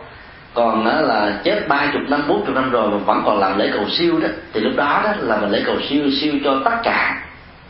Không cần phải sướng lên danh tánh của hương linh, người thân của mình nữa, mà cầu cho tất cả mọi hương linh. Chứ còn cầu cho hương linh mình không làm lễ cái tăng thật là linh đình thỉnh là hàng trăm thầy đến. Cầu siêu có một người một ít kỷ thứ một. Cho người ta ăn ké chút xíu. Thôi cái cộng hưởng mà đâu mất mát đi không cho nên lễ cầu siêu giàu đã lâu rồi vẫn tốt. Bởi vì nó là một cái cơ hội để các hương hồn chỗ khác đó, hồi tụ về. Cái ngày làm lễ khánh thành là chùa linh thắng ở đà lạt thì nhà ngoại cảm phan thị bích hằng và một số nhà ngoại cảm khác được mời về đây để tham dự lễ trai đàn. Thì nhà ngoại cảm đó đã có trả lời trên các phương tiện truyền thông báo chí đó là cô ta nhìn thấy rất là nhiều hương linh. Ông già, bà già, trẻ em cõng nhau mà về. Hương linh đâu có thân thể vật lý đâu, nhưng mà vẫn nhìn thấy cái cổng. Thì họ sống bằng cái cái trạng thái tâm thức họ hình dung. Và cái trường sinh học tâm thức như vậy nó làm cho nhà ngoại cảm có thể hình dung được các cái tâm trạng của các hương linh này hồ hởi rủ nhau mà về để nghe kinh, để được siêu sanh tin không tin là chuyện tùy. Ít ra ý nghĩa xã hội đó, ở trong tình huống này vẫn rất là hay. Do đó nó mình làm lễ trai đàn đó là lễ cho tất cả mọi hương linh. Những người đặt ra, tại sao ờ, ở trong các chùa vào 4 giờ chiều đều có làm lễ cầu siêu, giờ thì sư nhất thành bài dễ chi mà làm ba đại trai đàn dẫn tế có phải là gợi lên một cái nỗi đau quá khứ cách mấy chục năm mà người ta đã không còn muốn nhớ đây không? Nó như vậy rất là cực đoan. Ở các chùa, dĩ nhiên là có làm lễ cầu siêu mà đâu có gia đình nào tới làm tham dự đâu. Cho nên ý nghĩa xã hội, trị liệu xã hội không có. Còn lễ cai đàn như vậy dưới một mấy chùa to lớn, mấy ngàn người, đứng từ các phe phái chính trị, đức hệ xã hội khác nhau, được điều thỉnh mời như nhau để có thể hỗ trợ và tháo gỡ những bế tắc. Vì nếu mà chúng ta làm lễ cầu siêu tập thể như vậy giúp cho uh, chiến sĩ của hai bên đó, buông bỏ hận thù với nhau mà họ siêu thoát được thì âm siêu thì dương mới thịnh lúc đó thì những người còn sống này mới có thể cởi mở với nhau vui vẻ với nhau tha thứ cho nhau xem nhau như là những người bạn thay vì là kẻ thù. Cho nên giá trị trị liệu đó nó rất là quan trọng và đó là lý do tại sao nó có ba đại trai đàn trở tới. Mặc dù trong số đó có người chết ba trăm năm bốn trăm năm mà mình vẫn làm để cầu siêu. Họ phải siêu cho những người đó vì họ có thể đã siêu rồi. Cho những người khác nhân một cơ hội này để làm cái công việc cho tập thể cho quảng đại đa số các hạt linh là chuyện cũng nên càng có lại. À, xin đi hỏi khác thầy cho câu hỏi tiếp là dạ thầy nãy là à, dạ anh con à, là khi anh qua đời mất ở trong ICU đó thầy thì à, Sydney à, Thanh Lương với là Phật tử nó đến sau 6 tiếng đồng hồ con niệm kinh Di Đà. Thì con đứng ngay đó thì bác sĩ cũng cho con giữ chát anh lại trong chỗ ICU tới 6 8 tiếng lên con xin. Thì 6 tiếng sau á khi mất á, thì sư cô sư cô con niệm kinh. Sau cái hồi kinh Di Đà là một tiếng đồng hồ thì con rõ sao, con tính hỏi ở đây, con cũng hơi thắc mắc cộng một năm rồi. Thì à, nước mắt của anh từ bên tay mặt cái này chảy ra tới đây. Thì thưa thầy, đó là cái hiện tượng sao thầy tốt hay là sợ con cũng muốn hỏi. Chúng tôi không phải là bác sĩ, mà cũng không phải là nhà nghiên cứu y học đó. Thì có thể nó có những cái phản ứng sinh học ở trong cơ thể một cách tình cờ liên hệ đến những cái chứng bệnh nào đó nó làm cho nước ở trong khóe mắt nó chảy đạt trong khoảng thời gian là đạt nếu cái đó nó là một cái phản ứng y học bình thường đó, thì không có gì để chúng ta bận tâm.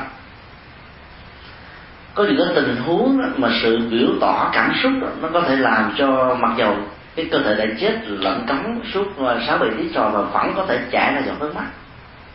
Bảo biểu tỏ trạng thái là cảm động xúc động đó. Thì lúc đó chúng ta biết là hương linh chưa siêu thì làm lễ cầu siêu đó.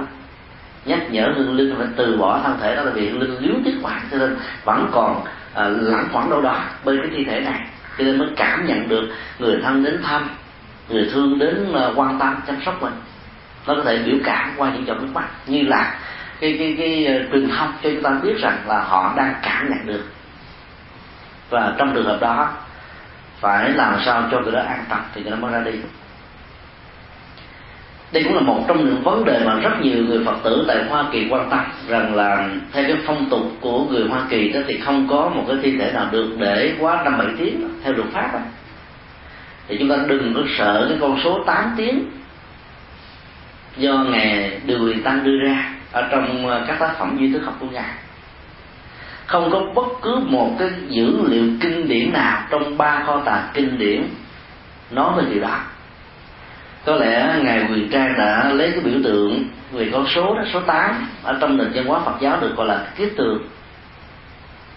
Để phòng hờ tám tiếng như vậy, đừng đụng chạm vào thi thể của hương linh. Để giúp cho hương linh đó không bị sân hận khi có ảo giác rằng là người nào đã đụng vào, có nghĩa là tước đoạt cái mạng sống của mình. Phòng hờ như thế thì cũng được, nhưng mà không cần thiết vì ở chỗ đó hương linh đó cảm nhận được tha tâm thông dễ dàng hơn chúng ta. Cho nên tâm trạng của mình tới, ví dụ như rửa bằng rượu để cho cơ thể không bị hôi thối. Và giữ tư thế đó nằm trong một trạng thái thoải mái, không bị co rút, là sự quan tâm của chúng ta, chứ không phải là sự cướp giật thân thể này. Hoặc là làm để tẩm luyện thì mình là mặc áo vào, làm thế này thế kia cho đúng phong tục tập quán, cho mọi người đến viếng nó không có nỗi sợ hãi vân vân thì rõ ràng đây là sự quan tâm đây là tình thương đây là sự chăm sóc. Thì hương linh không có lý do gì để ờ, phiền não để sân hận cả. Chỉ có một tình huống mà chúng ta có thể lo sợ đó là mình chăm sóc dữ quá đó hương linh sẽ tiết tiết luyến và khó ra đi. Ví dụ như phương tây có truyền thống không bắt cấp phụ nữ thì ta làm son phấn bơm má lên hồng hào nước da thật là là, là căng lên không còn những nếp nhăn nữa tôi bình thường thấy già hơn bởi vì nhớ thấy trẻ hơn. Nên tôi có trò tôi không ngờ tôi đạt như thế à cho nên ở lại tiếp không làm đi thì lúc đó mới có trở ngại.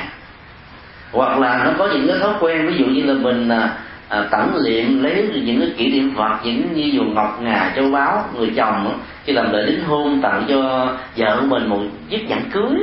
Những cái kỷ niệm vật là quý lắm. Thì đeo vào cái đó để mà nhắc nhở mình cái đó nguy hiểm lắm vì lúc đó hương linh nếu chưa đi được mà xúc trà, cảm xúc, thì làm sao mà siêu sanh được? Cho nên trong hờn không nên để theo bất kỳ một kỷ niệm vật nào. Còn quần áo chỉ một bộ là đủ đấy chứ không cần để thêm. Tất cả những đồ đạc đó đi tặng biếu cho những người khác có nhu cầu. Cho nên nó có giá trị thiết thực nhiều.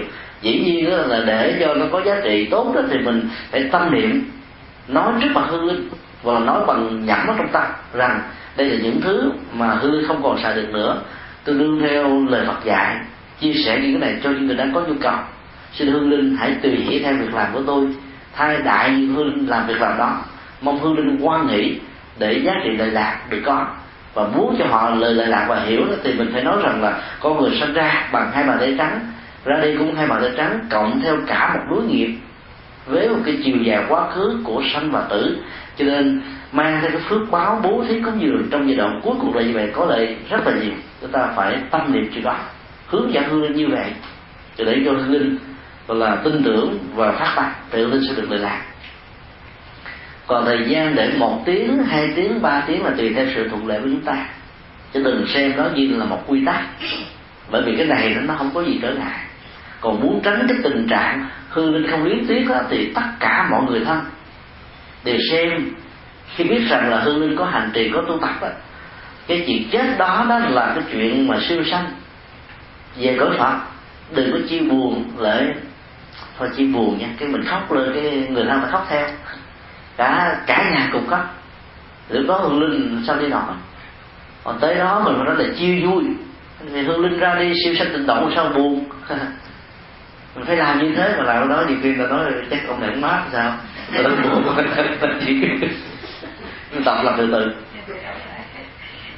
Và do đó đó, đừng có tốn kém nhiều như ở Việt Nam làm các lẳng qua hoành tráng để ba ngày hư. Tốn tiền nhiều lắm. Cũng đừng có để cái câu là xin đừng phúng điếu. Nhận phúc điếu, phải ghi cái bản tao tứ. Tại đây nhận phúc điếu.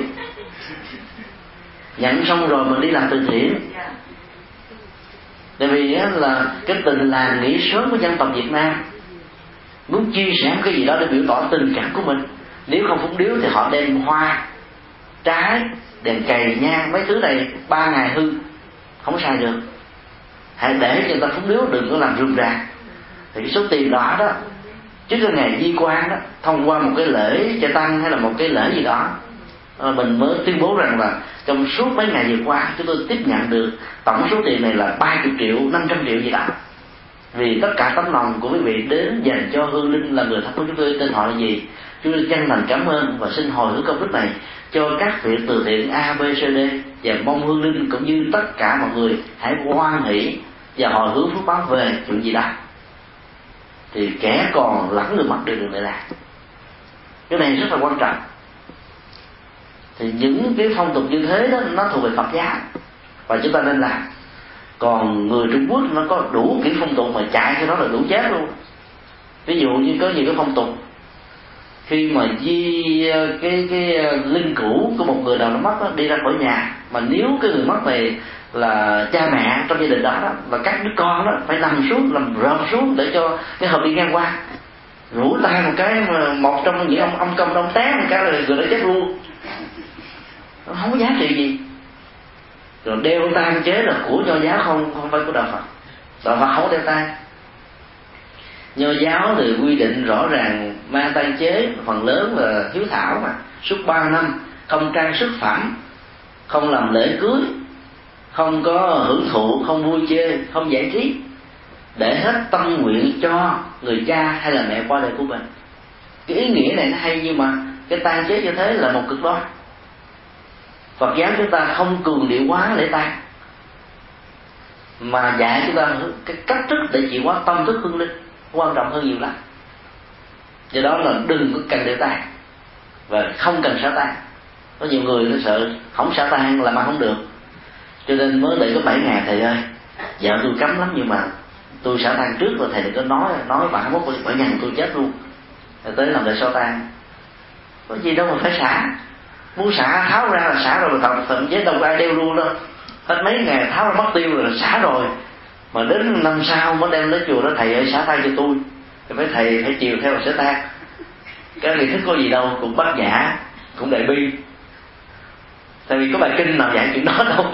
Là phật đâu có những thứ đó. Mình mình yêu cầu quá rồi mấy thầy phải chiều theo. Chiều theo riết là thành phong tục. Là phong tục rồi và ai không làm còn làm sơ sài quá rồi nó ồn thầy làm làm dối bố không tới chùa nữa. cho nên phong tục nó đẻ phong tục tệ đoan đẻ tệ đoan và nhiều cái chuyện rắc rối nó kéo theo sau đó nữa. Do đó là cái thời gian dài ngắn nó không quan trọng. Quan trọng là nếu mình thấy có những biểu hiện nếu các biểu hiện đó không phải là cái phản ứng sinh học đấy cơ thể bình thường đó thì nó có thể là một biểu tượng cho chúng ta biết rằng là họ đang xúc cảm và xúc cảm như thế đang cần đến cái cái cái cái, cái nhu cầu cầu siêu của chúng ta. Thì lúc đó chúng ta mới thật sự giúp cho họ. Thầy biết chuyện này có thiệt hay là không? Là tôi có một người con.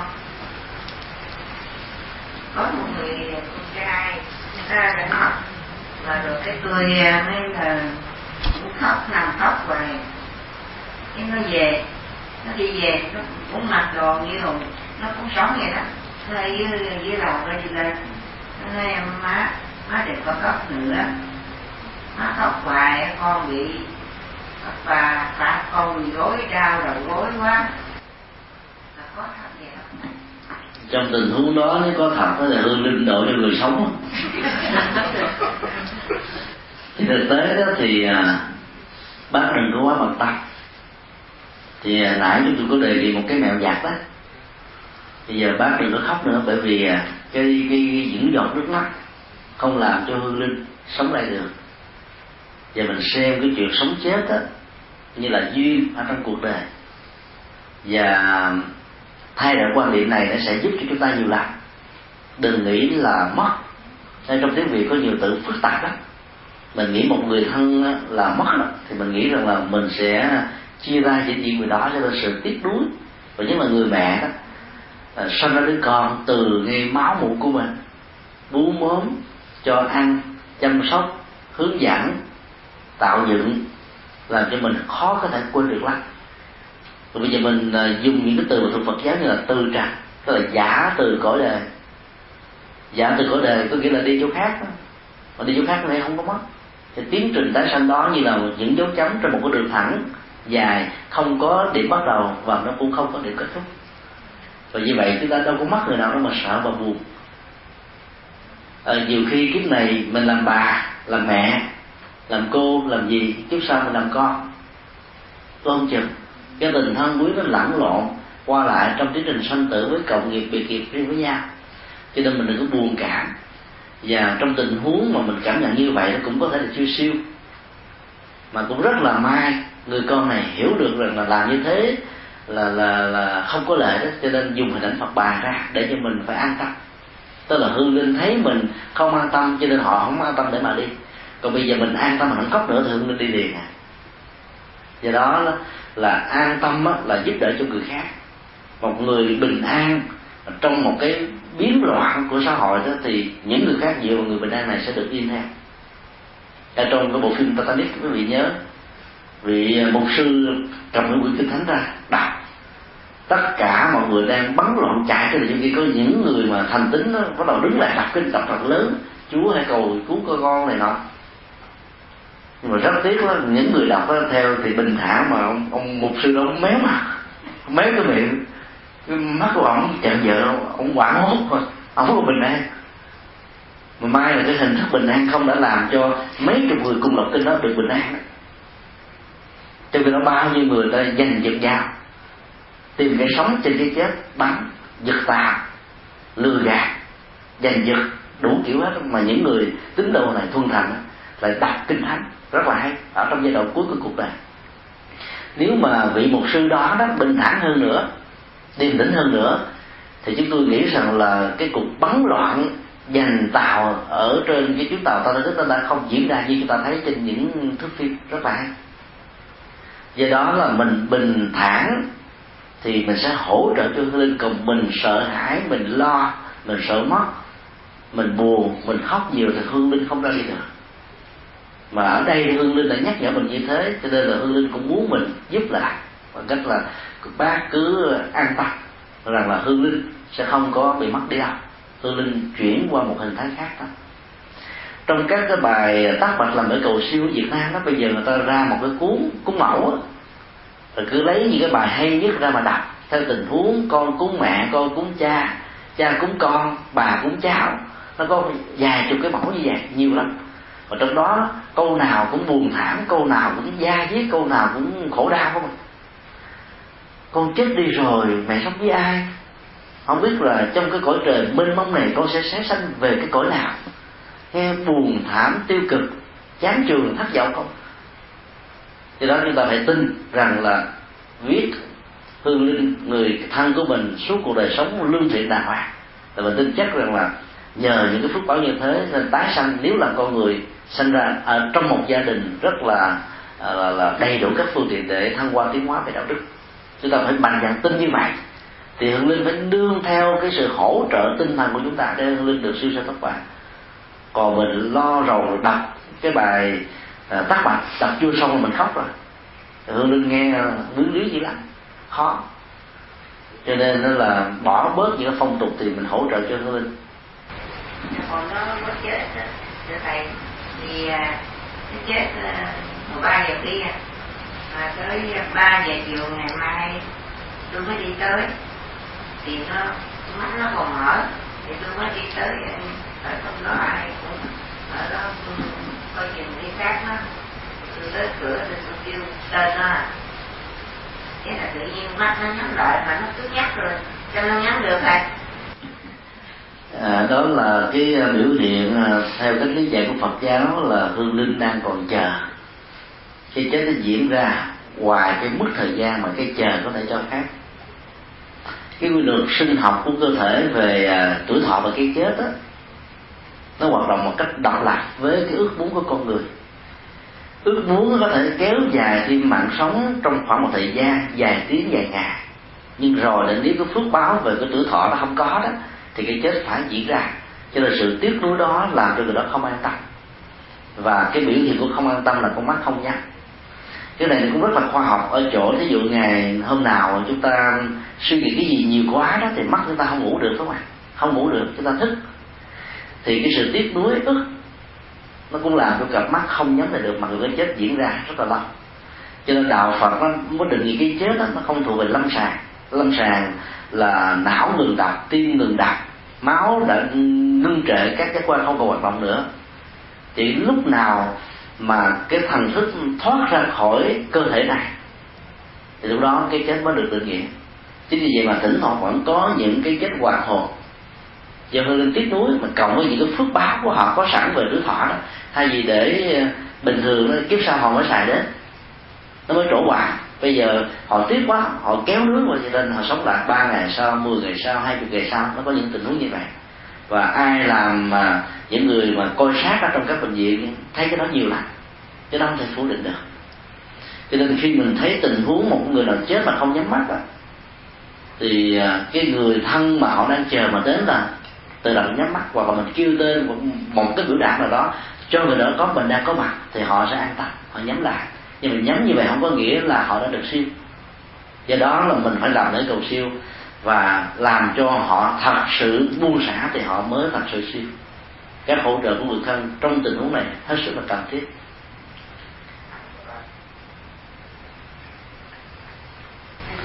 Bạch thầy, con có câu hỏi là từ khi chết cho đến 49 ngày, thì cái tuần nào gọi là tuần định nghiệp? Và tại sao cái là tuần định nghiệp? Không có tuần lễ nào là tuần định nghiệp cả. Mỗi một tuần thắt như vậy đó nó có những sự hỗ trợ cần thiết. Để ờ, trong tình huống chúng ta phòng hờ là hư linh chưa được siêu đó thì thông qua lễ cầu siêu với những hỗ trợ tượng linh sẽ nương vào nó mà được thoát. Nhưng mà trong dân gian thì người ta nói tuần thứ bảy là tuần định nghiệp. Như chúng tôi nói khi nãy nó cúng dường vào tuần thứ bảy lại là không có gì, vì hương linh phần lớn đã được đi rồi không cảm nhận được thì cái giá trị công đức nó nó không cao. Còn trong những ngày hoàng hoặc là những tuần phát bào đó nếu mình có khả năng thì cúng vào cái tuần đầu tiên. Tốt nhất là trong lúc hoàng hay là cái đêm cuối trước khi uh, di qua đi đó thì cái tác dụng và giá trị của nó rất là cao. Còn cái tuần định nghiệp theo dân gian mà nhất là trung hoa họ nói là đây là cái thời gian cần thiết để vui dinh dương với hai cái ông trái và phải trên da của mình làm FBI theo dõi mình mấy chục năm đông đo tính điếm, thiện ác, tốt và xấu của mình. Rồi đưa ra một cái bản cáo trạng trình lên diêm dương diêm dương phá tội cho mình đi chỗ này đi chỗ đó cái đó là những quan niệm sai lầm. Nhưng mà cái niềm tin về cái đó cũng làm cho người ta sợ, người ta lánh dữ lành lành. Nó cũng ok. Nhưng mà không có vấn đề mà định tội, luận tội. Thì tiến trình nhân quả sẽ tự luận tội, định tội luận phước định phước cho từng con người. Và bản chất của nhân quả nó sẽ tự quyết quyết đoán nó một cách rất là chính xác. Không có ông nào đứng can thiệp làm công việc đó cả. Cho nên chúng ta hãy an tâm. Xin cảm niệm công đức của thầy đã chia sẻ biết bao nhiêu những câu hỏi đó cho phật tử không những à, uh, suy nghĩ rằng những người sống như chúng ta cũng hiểu được để mà chúng ta thực tập mà suy nghĩ rằng những quý vị mà phúc mai phúc mặt cũng có thể nghe và cũng cũng nhẹ nhàng buông xả thành ra à, chúng con rất là cảm niệm sự hướng dẫn chia sẻ của thầy trong đạo tràng của hôm nay. À, bây giờ thì con nghĩ rằng cũng tối và ngày mai quý vị cũng đi làm. Thành ra chúng ta dạ tạm ngưng không biết là cái lịch trình của thầy trong tuần tới nó còn ở rao ở Houston này hay không anh có thể cho biết để mà cho phật tử có thể đi đến nghe tiếp nữa chứ. Ngày ngày mốt đi à. Thứ thứ ba thì thầy đã đi qua tiểu bang khác rồi. À. sắp thứ ba. Như vậy thì à, chúng con cũng xin được à, à, hy vọng rằng sẽ gặp thầy trong sau dạ, dịp tới năm sau. À, thì theo chương trình thì khoảng tháng bảy năm tới thì nếu mà sư cô sắp xếp được thì có thể có cái để sẽ tới với đạo rằng chúng ta vào khoảng đó. Khoảng thời gian như vậy tháng, năm nay như năm nay tháng, tháng bảy nay dạ. Tháng bảy dương lịch tháng bảy dương lịch. Dạ. hai nghìn lẻ tám. Thầy có đi qua tới tròn qua tới tháng 8 luôn không thưa thầy? À, thường đi khoảng được hai tháng hai tháng rưỡi à nếu mà thầy chọn qua tháng 8 mà qua tháng 8 thì con kính thỉnh thầy trong lễ Vu Lan luôn.